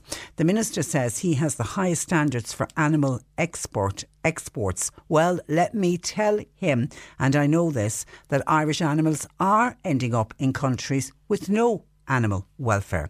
Do you know, Patricia, that rescue animals being transported to other countries will have volunteers from the rescue accompany the said animal to make sure that their journey is as happy as an experience as it can be and that they don't arrive stressed. And I have to say, I did not know that. And I do know that we export a lot of our dogs, go over to England, greyhounds and lurchers in particular, because they seem to be much loved pets in England, hard to rehome here. And a lot of them do go to England. I did not know that the rescue team you know, because we've we've a lot of animal rescue groups who uh, who send them over to England to be rehomed. I did not know that they travelled with them. According to this uh, emailer, that's exactly what happens. Um, the emailer says that is how high the standards are. As a nation of supposed animal lovers, we are a disgrace. This was again evident with the rabbits story that you mentioned earlier that were lined up on the street in Connacht. No empathy, no emotion, and certainly no love of creatures that should be allowed allowed to live and die in the war, war, wild, not for the fun of a few tips who think this is good nighttime fun. Now my blood pressure is rising again, says this emailer to Patricia at c103.ie. Our lines remain open. It is gardening questions that we are looking for. Please, if you have a gardening question, you can get it in to John Paul or you can text or WhatsApp me at 0862 103 103. The C103 Cork Diary. With Cork County Council, supporting businesses, supporting communities, serving Cork. Visit corkcoco.ie. The Gaelscoil in Clonakilty, uh, they're holding a fundraising table quiz. It's going on in Scannell's Bar in Clonakilty tonight at 8pm. All proceeds will go to the Gaelscoil classes, which also, of course, include four autism classes. Copine Agricultural, Historical and Cultural Society, they're hosting Finola Finlay, giving an illustrated talk on the history of stained glass windows in West Cork churches. That'll be held tonight at 8. Venue is St Joseph's Church in Castletown, Kinneigh. Castletown, Ahiol, and Enniskeane churches will all be included, and all are very welcome to attend. Tuesday of next week, Mallow Golf Club will host a Play in Pink Ladies Open Four Ball competition. All proceeds raised will go to the National Breast Cancer Research Institute. Entry fee is 15 euro for visitors, 6 for members, and the timesheet is now open. Please call the Pro Shop to book your time slot. And the North Cork beekeepers, they've got a number of beekeeping demonstrations that will be held during May and June, detailing the working and maintenance of beehives. New and junior members are particularly welcome. Give Ivan a call at 087 055 605 and Gaggin Community Hall Field Committee, they've got a fundraising table quiz. It'll be on in the Ashtree Bar Old Chapel in Bandon. That's on Friday night, half past eight. All are welcome. And Mayfair in Ballyhass National School in Cecilstown will take place next Sunday from 1pm to 4pm. Attractions will include a barbecue, bouncy castles, bric-a-brac, lucky dip, toys and books. Teas and coffees will be served. There'll be cakes and a silent auction. Designer boutique, pony rides, lots of events happening. It's a great fun-filled day for all of the family. That's the Mayfair in Ballyhass National School. Admission is free and all are welcome next Sunday. Job interview fails. So, what would you say your weaknesses are? Um, oh, I suppose I'd have a weakness for the drink. but only during the week. I mean, I'd hate being hungover on my weekend, you know? Uh huh. Why do you want to work here? Well, I'd like to move on from my current employer. As I've a whole legal issue thing. Bottom line, nobody told me I couldn't sell the company car. Think you actually have the right answers? Then C103 wants to talk to you. We're hiring a sales executive to expand our busy team. If you're ambitious, creative, and think you've got what it takes, email your CV to HR manager at c103.ie today. C103 is an equal opportunities employer and part of Wireless Group. I want to go to the phone lines because Michael has contacted us. Uh, good afternoon to you, Michael. Hi, good afternoon. How are things? Uh, very well. You want to discuss planning and the planning, the dreaded planning process. A lot of people would uh, see it as you've been having problems trying to get planning. Is it? Yeah, like I mean, you just said it all there. Like that, you know that most people complain about it. Like that just says it all. What is the council doing? Well, the answer is it, it was in your statement. They're doing absolutely nothing. They seem to have no accountability at all. You know. Um, there is a huge need for houses in Ireland. And Yeah. you imagine that one of the simple things that the, the Minister of Housing would have uh, put into place is a process and procedures whereby this is streamlined. Eh, nothing has been done. You know, they talk about it and they do nothing. Do you know, Michael, does planning and planning regulations, does it vary from local authority to local authority? Does, is oh, it, sure it does. Yeah, yeah. yeah. I mean, if you go down to Kerry there, um, you know, you'll see absolutely beautiful, stunning, modern, contemporary design houses. You come up to Cork here, and um, I, I, I honestly don't know what what goes on up there with these guys. You know, but like I have a neighbour across the road who wasn't allowed to put cornerstones on his house because it didn't suit the area, and this house is about 200 metres back from uh, you know a, a secondary road. It was laughable. You know, uh, they interfere on things. I, like I'll give you a simple indication. Um, I put in planning for a house myself. Now the council would not. One of the things when they came back for further information is that they wouldn't allow. They would not allow me have the chim, chimney breast outside the house.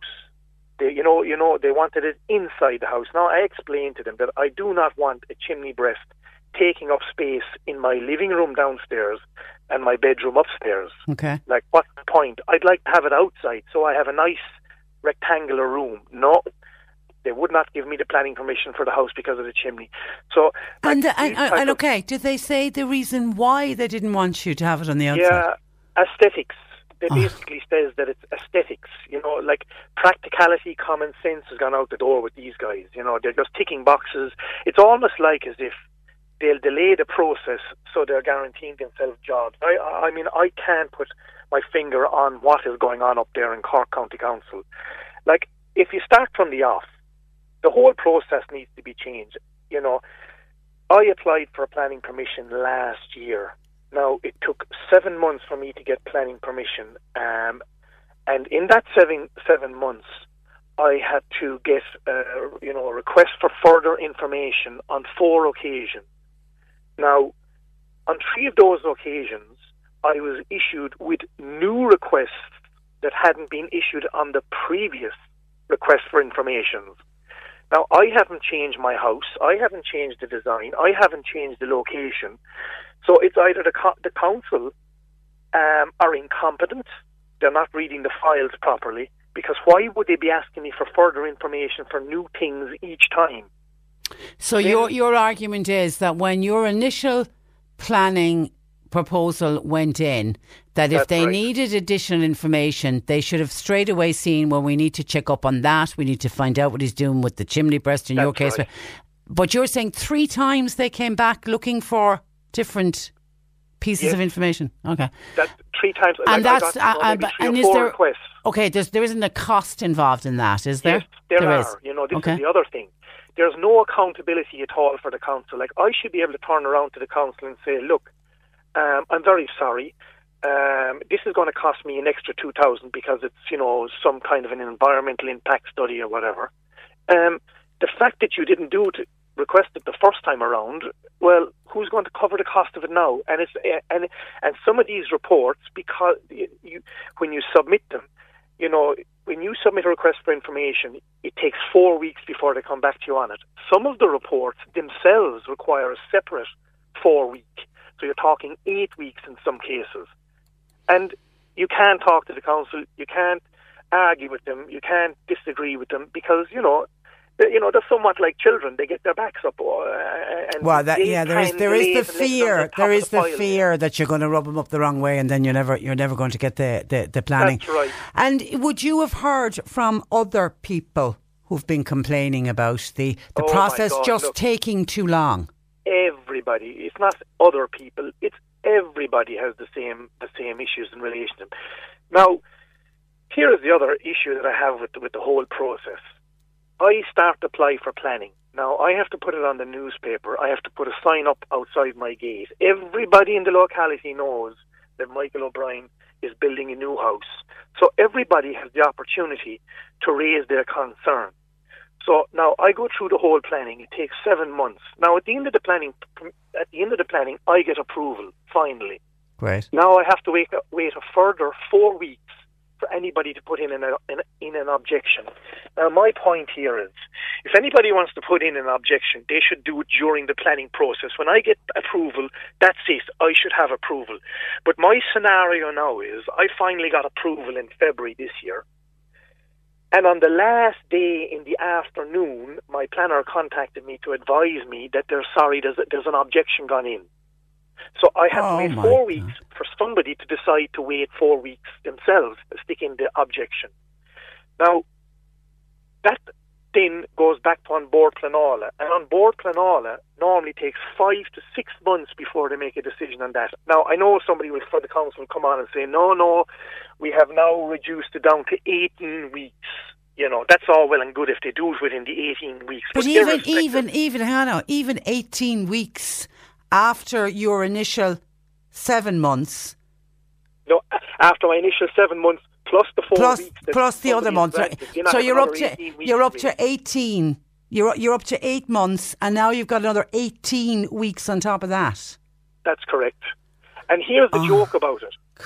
Anybody can make a complaint. Like I honestly believe that you should be made put down a thousand euros when you submit a, a, a planning um, Objection. objection. And it, like the person that's put in the, the objection to my house, what he has put in, he's put in five five issues. Three of them have already been dealt with with the planning. So he should be penalised for wasting time that he hasn't already reviewed. But would he? But, but would the person objecting be aware of that? Be aware that those issues have already been Absolutely. Look, Oh, I'll tell you what, we've already spoken with the person, and the person is like telling us of some problems that he already has. You know. Okay. So, all right. Don't. I don't want to go. I don't want to go down the line of, of, of identifying the person or, No, or, or what the issue is about. aware of that. But you're you're you're now at the situation where it's gone to Bord Pleanála. That's right. And like the point about it is, I'm like, why do I have to wait 18, 20? You know, realistically speaking, you're talk- talking five to six months. I've had approval. So why should somebody be allowed to come in and make an objection? And are you re- are you approval? ready? Are you ready to start building? Well, I'll tell you what. Um, I'm not ready to start the building because I can't do it now until the An Bord Pleanála comes back after four or five or five or six months and makes their decision based on this guy's uh, objection, which which has no validity at all. So uh, me, my wife, and uh, my two kids will now stay in our uh, mobile home for a longer period of time, while the cost of materials are going, Going up, up. while the cost of building are going up. That's So, dreadful. you know, but yet, I this is the suppose. I'm, I'm waiting for somebody to come in and say we can't just allow people to be putting houses up, you know, wherever they want, willy nilly. And I don't think, Michael, you sound like a very reasonable man. I don't think you're saying that either. You're No, saying that there has to be a planning No. process, but we need to look at the delays within the planning process, the way the planners are dealing with people. And the the other issue you've raised on the on the objectors. So where are you at? How many weeks into the? If you can get it within the eighteen weeks, how many weeks are you into with that? Where are you I'm, at now? Uh, I'm about three week three weeks into the 18 weeks. Now, by the way, when I say 18 weeks, this is the current deadline that the council have set. It doesn't mean that it will be 18 weeks. Yeah. I uh, I know from experience and other people building that you're talking five to six months. You know, and and the thing about it is they will let it sit on their desk until the last day. It's the very same. Every time I got a request for further information, it came in. The answer, the, the result came in on the last day every time. Yeah, Like the way I see it, and, and we're coming into planning, that's it. It should be done. You- Uh, any objections should be dealt within that within that period. And when you started this process, Michael, did you envisage by May, where are we, uh, 8th of May 2019, did you think the house would nearly be built? Uh, to be honest with you, we didn't overly, you know, look, we know the way they are in the Cork County Council and the, uh, you know, whatever. We we know the way they are. Um, so you know, we, but we did anticipate that when we got the planning that we would, would be able, able to go ahead with not be stuck. Like we honestly, we honestly thought that we would be in the summer this year. Then we thought we'd be in it at the Christmas latest next year or this year.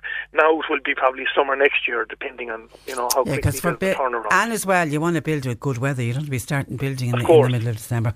All right, Jim says, Patricia, I heard one of the reasons planning was turned down for a house for a couple building on their own land was that there was grass growing in the middle of the road where the house was to be built.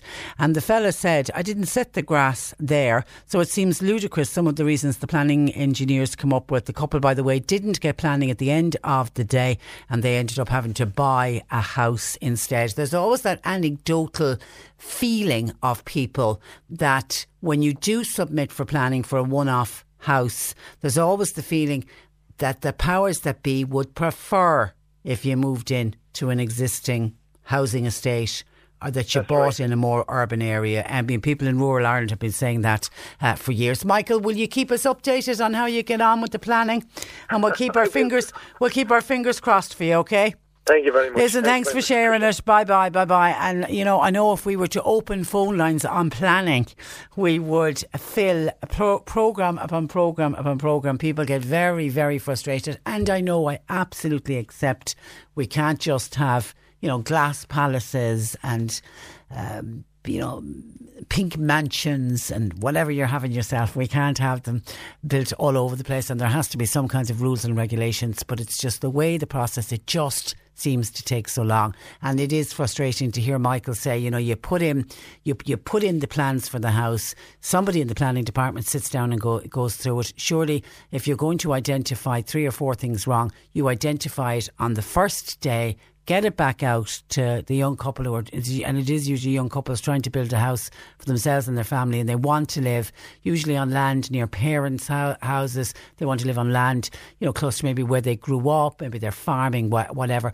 Um, and you would think to try and accommodate the people to build the house, particularly with the way the housing crisis is at the moment, and people finding it almost impossible to rent houses and the cost of rent, and you have people that's not unheard of living in mobile homes on the land while you're waiting for the planning to come to come through. And it looks like they've been there for last winter.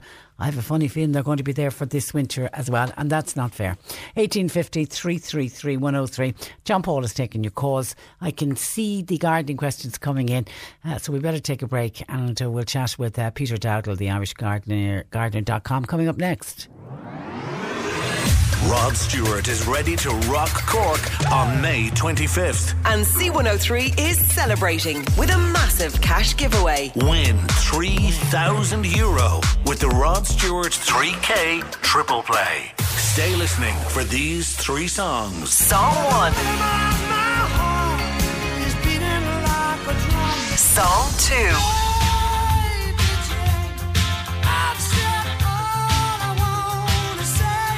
Song 3.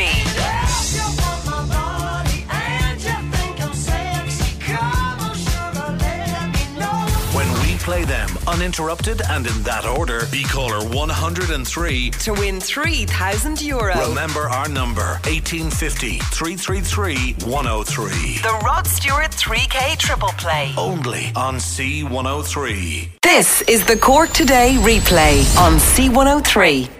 And someone has been just a couple of texts in on the planning uh, issue. Mary makes a good point listening to Michael's. You could really sense his frustration, couldn't you? Uh, Mary says some people refuse planning because the planners say it's the size of the house and that it's too big and it won't fit in. It won't fit in with the other houses in the area. Yet she says there's large parts of this country are full of wind turbines and they don't seem to have a problem giving planning when it comes to wind uh, turbines. And Peggy was on to say, would I give a message to please a shout out to the Buttevant Cloyne Diocesan Pilgrimage to Knock.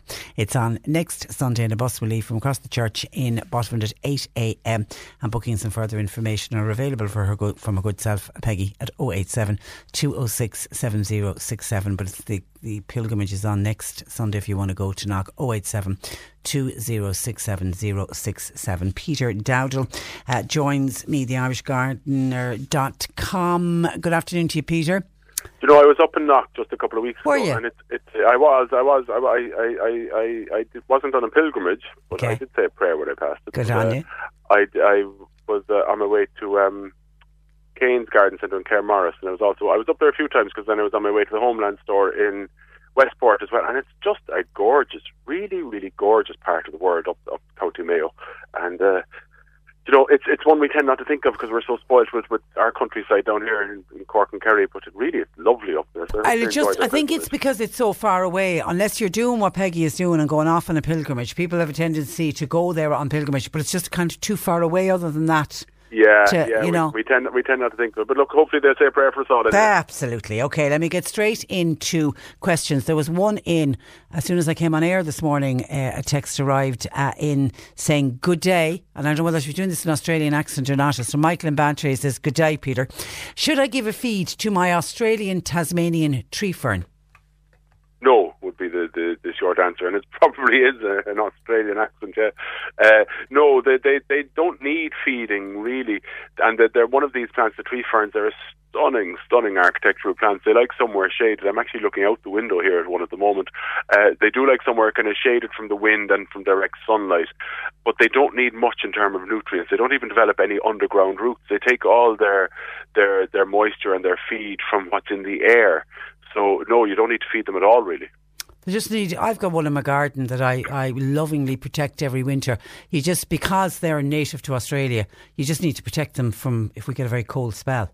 Yes, and the wind and things like that. Yeah. The, the, the, the, the Australian climate is somewhat different to ours. So, yeah, you need to protect the, the crown of the plant from the extreme cold, and, and you don't want them sitting in a, in a windy or waterlogged area. And then you watch. I call them my baby ferns as they pop out every year. Then when the new ones are growing, they're, they're quite stunning at the moment. Okay. Anyway, I digress. Ted says, "Hi, I've bare patches on my lawn. It's already been treated with Green Force, and I'm wondering, is it possible to reseed the bare patches?" Okay, Green Force is a brand, so it depends what Green Force product they use. In other words, uh, Green Force do do um, a liquid lawn weed killer, which he may have used, and they also do a weed and feed product, which he may have used. They, uh, they also make the lawn gold, which I often talk about. Um, so depending on which product he used, it would would determine the answer. Uh, the, the if it was the if it was the lawn gold, yes, you could reseed immediately. If it was the liquid weed killer, uh, I imagine that's a few weeks ago if he's left with bare patches, or if it was the, the weed and feed, then I imagine that was done a few weeks ago. If the patches are now gone bare, it means that where the weeds were, they've now died and he's left with patches, or perhaps he applied it a bit too heavily. So I think in any which case, if it's if it's two or three weeks or more, uh, you could certainly reseed now, yes, and now is is actually fine. I kind of say unfortunately because I wish it wasn't. I wish it was hot and dry outside, but it's not. It, it's it's it's mild and it's damp, so it's perfect condition to be reseeding. Yeah, and ideal for grass growing weather. Okay, now I know John Paul sent you on a, a picture of uh, this is somebody who was sending this in on behalf of their mother. My mother's poinsettia. This is a photograph of it. She's had it since December. She's wondering what is the next step. This is from Helen in Helen in Castlemagner. It's her poinsettia. So you've got Well, the picture. I don't know if Helen is onto the right person because if my poinsettia was doing as well as Helen's was Whoa. in May, I'd be very proud of myself. So I haven't seen the picture. Is it quite stunning? It's it's fine. It's fine. There's really little enough for Helen to do. It's still showing good red foliage. It's good and full. It hasn't dropped any of the leaves. Some of the green leaves might look a bit hungry, so it'd do no harm to give it some of the bio gold houseplant food. It's in a very bright, sunny window. Now maybe they just moved it there for the photograph because it's on a it's on a kitchen counter. So I imagine it's not always there. Um, but whatever Helen's doing with it is right. Just uh, stand it in some water. Does it looks maybe a bit dry and a bit hungry? But what poinsettias don't like is uh, drafty conditions. They don't like extremes, so they don't like it to get, let's say, very hot during the day down to very cold during the night. So conservatories aren't really suited to it. Um, next to a radiator or next to an opening door, or an opening window, not suited to it because it's too drafty and the, the temperature fluctuations are too much. So somewhere consistent, uh, where it's getting consistently good light and the temperatures between night and day isn't that severe. I would uh, stand it in a bowl of water for about half an hour. Once a week should be enough. And apart from that, it, it looks fine. If it was bare, if it was dropping its leaves, I'd be concerned, but it's not. It looks fine. Yeah, I've, I should jump on send me on the photograph. It looks it could could be the middle of Christmas with that It could. photograph. It's it's great, and uh, you'll find some people are great. I had a, f- a friend of mine. She's uh, since departed, and would you believe it's her birthday today? So that's coincidental. Ah. We're talking about uh, about uh, her pon- the poinsettias. She had the most magnificent poinsettias that she kept for years and years and years. And she always says the trick is once you find the spot in the house There you go. where the poinsettia is happy, don't move it. Just Leave, leave, well it there. alone. Leave, leave it there. well. I would agree completely with her, yes. Okay, let, actually, somebody else has sent in a photograph to me on WhatsApp, and it is the picture of three lovely pots with gorgeous coloured primroses in them. And says, Hi, I'm just wondering if Peter could tell me, uh, will these primroses come back again next year and what to do with them when they've finished flowering? Okay, no, I don't have the picture in front of me. But No, I have- the if the primroses are the the commoner garden uh, yellow primroses, then They yes, are. There's a yellow and a red and a kind of a pinky one. Okay, well they may be then they're probably what we call F1 hybrids. So uh, they're they're they're treated really as a bedding plant, so they're really just grown for one season, uh, and they're lovely for that one season. My advice is. Like you probably want those pots now for of summer bedding, which would be fine to take them out, and you could plant them in in the garden. They they they possibly will come back. Put it that way. The F1 hybrids tend not to be as tough and as resilient as the the native species which we grow. Uh, they're the kind of thing. If you plant them and if you, you if you surround them with TLC and do everything for them, they'll probably curl up and die. But if you throw them in the compost heap, they'll probably thrive. You know what I mean? If you forget about them, those kind of things.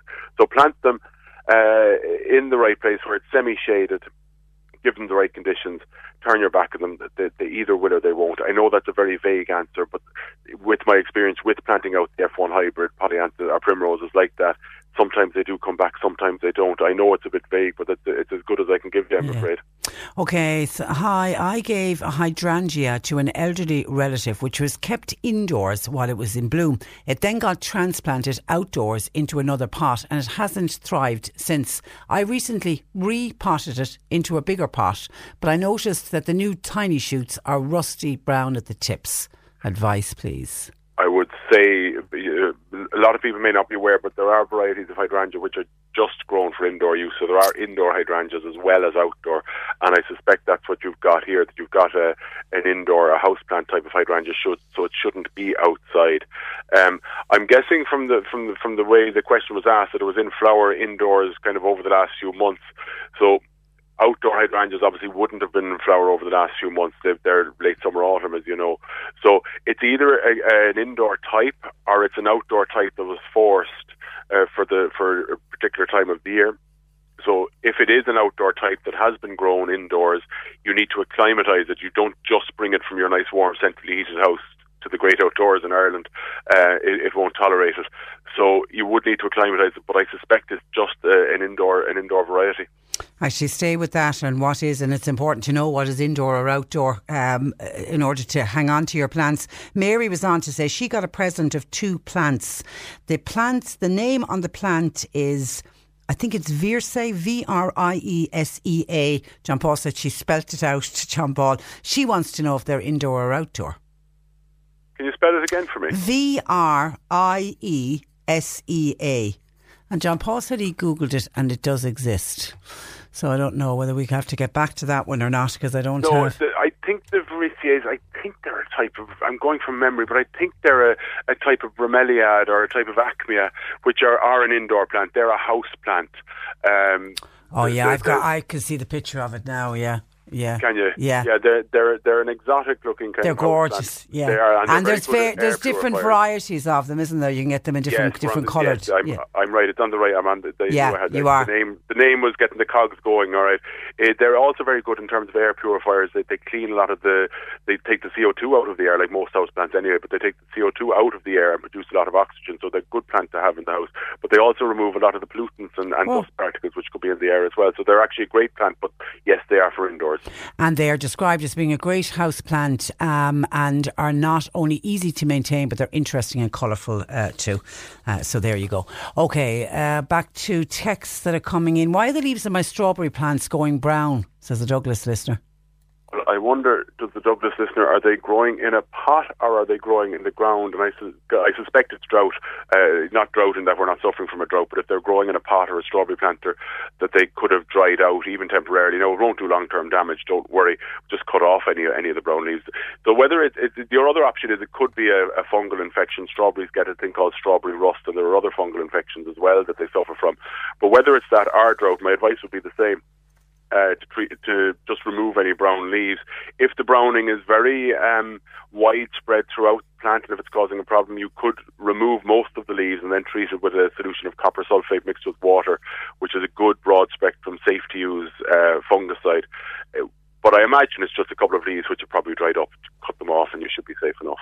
Mary has a pear tree for the last four. For, she's growing it for the last four years, and for the past three years, it's only produced one pear. Do you know if that's one pair every year, or just one over the last three years? She's cut it back. She Said I cut it back every year. What am I doing wrong? I wonder what time she cuts it back. That could well be the, the answer. The timing here is crucial. Uh, I would, my advice for what it's worth, though, would be not to cut it back this year, not to cut it back for at least a year, and see if that improves it.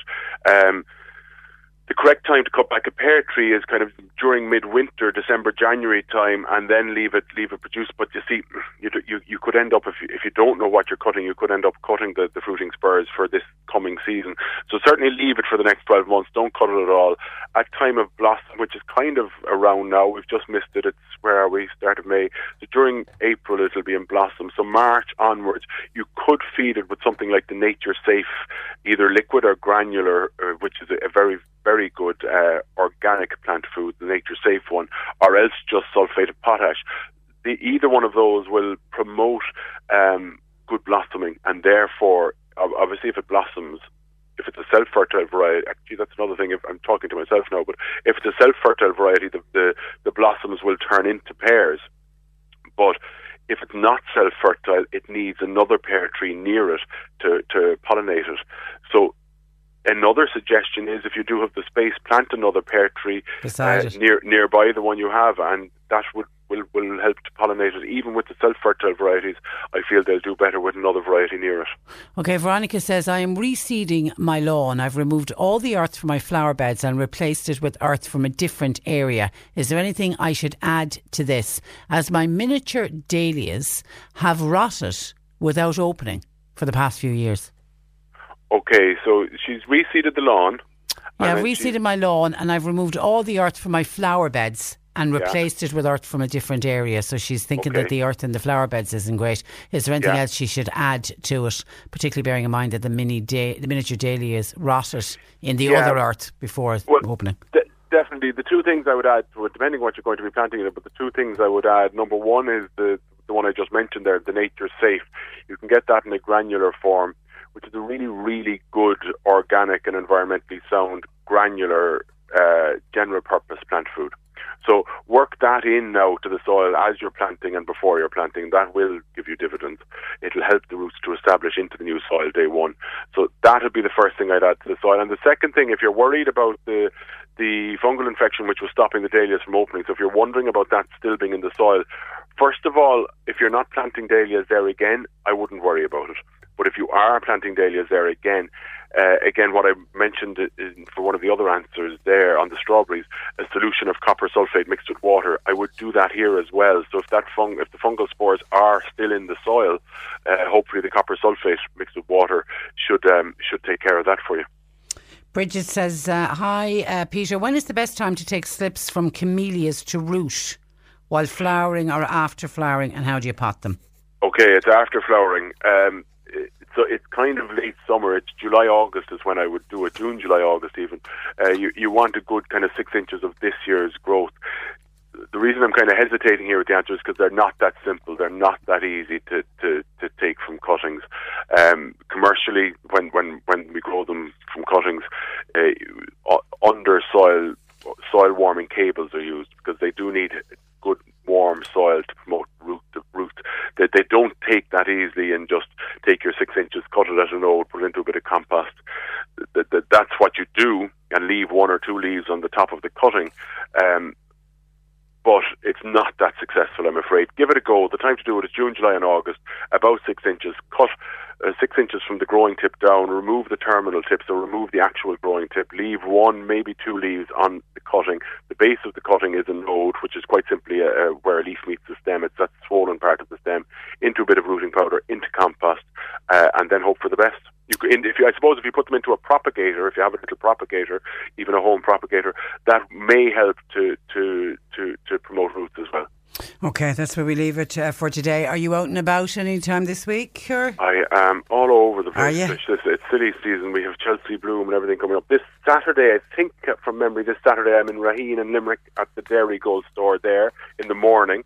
Um, and coming up, but we'll talk more about it closer to the time. On the 28th of May, I'll be speaking in the Glucksman Gallery in UCC about something I'm passionate about, which is um, practicing sustainable and environmentally sound practices uh, in all walks of life. I'll be talking, the Currabinny cooks will be talking, Juanita Brown from the, the National uh, Biodiversity Centre will be speaking, and we're, we're trying to impress upon people that this the green agenda and living sustainably isn't for all of us. It's for, It's all, of us every day. Yeah, we had that UN report this morning. Okay, we leave it there. Uh, we'll talk next week. Thanks for that, Peter. Uh, have a good week. That's uh, Peter Dowd of the IrishGardener.com. That's where we'll wrap it up for today. Thanks to John Paul McNamara. Nick is next. I'll talk to you tomorrow morning at 10 o'clock.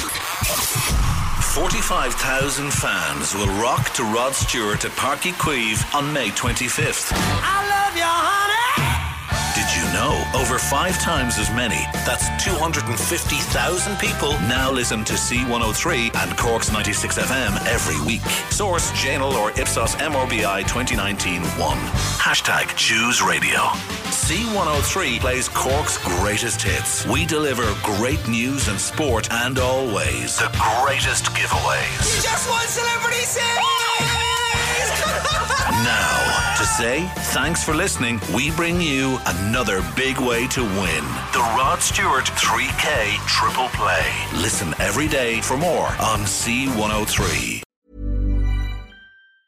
Hi, I'm Daniel, founder of Pretty Litter. Did you know cats tend to hide symptoms of sickness and pain? I learned this the hard way after losing my cat, Gingy. So I created Pretty Litter, a health monitoring litter that helps detect early signs of illness by changing colors, saving you money and potentially your cat's life. Pretty Litter is veterinarian developed, and it's the easiest way to keep tabs on your fur baby's health right at home. Go to prettylitter.com and use code ACAST for 20% off your first order and a free cat toy. Terms and conditions apply. See site for details. When you need mealtime inspiration, it's worth shopping Kroger, where you'll find over 30,000 mouthwatering choices that excite your inner foodie. And no matter what tasty choice you make, you'll enjoy our everyday low prices, plus extra ways to save, like digital coupons worth over $600 each week. You can also save up to $1 off per gallon at the pump with fuel points. More savings and more inspiring flavors make shopping Kroger worth it every time. Kroger, fresh for everyone. Fuel restrictions apply.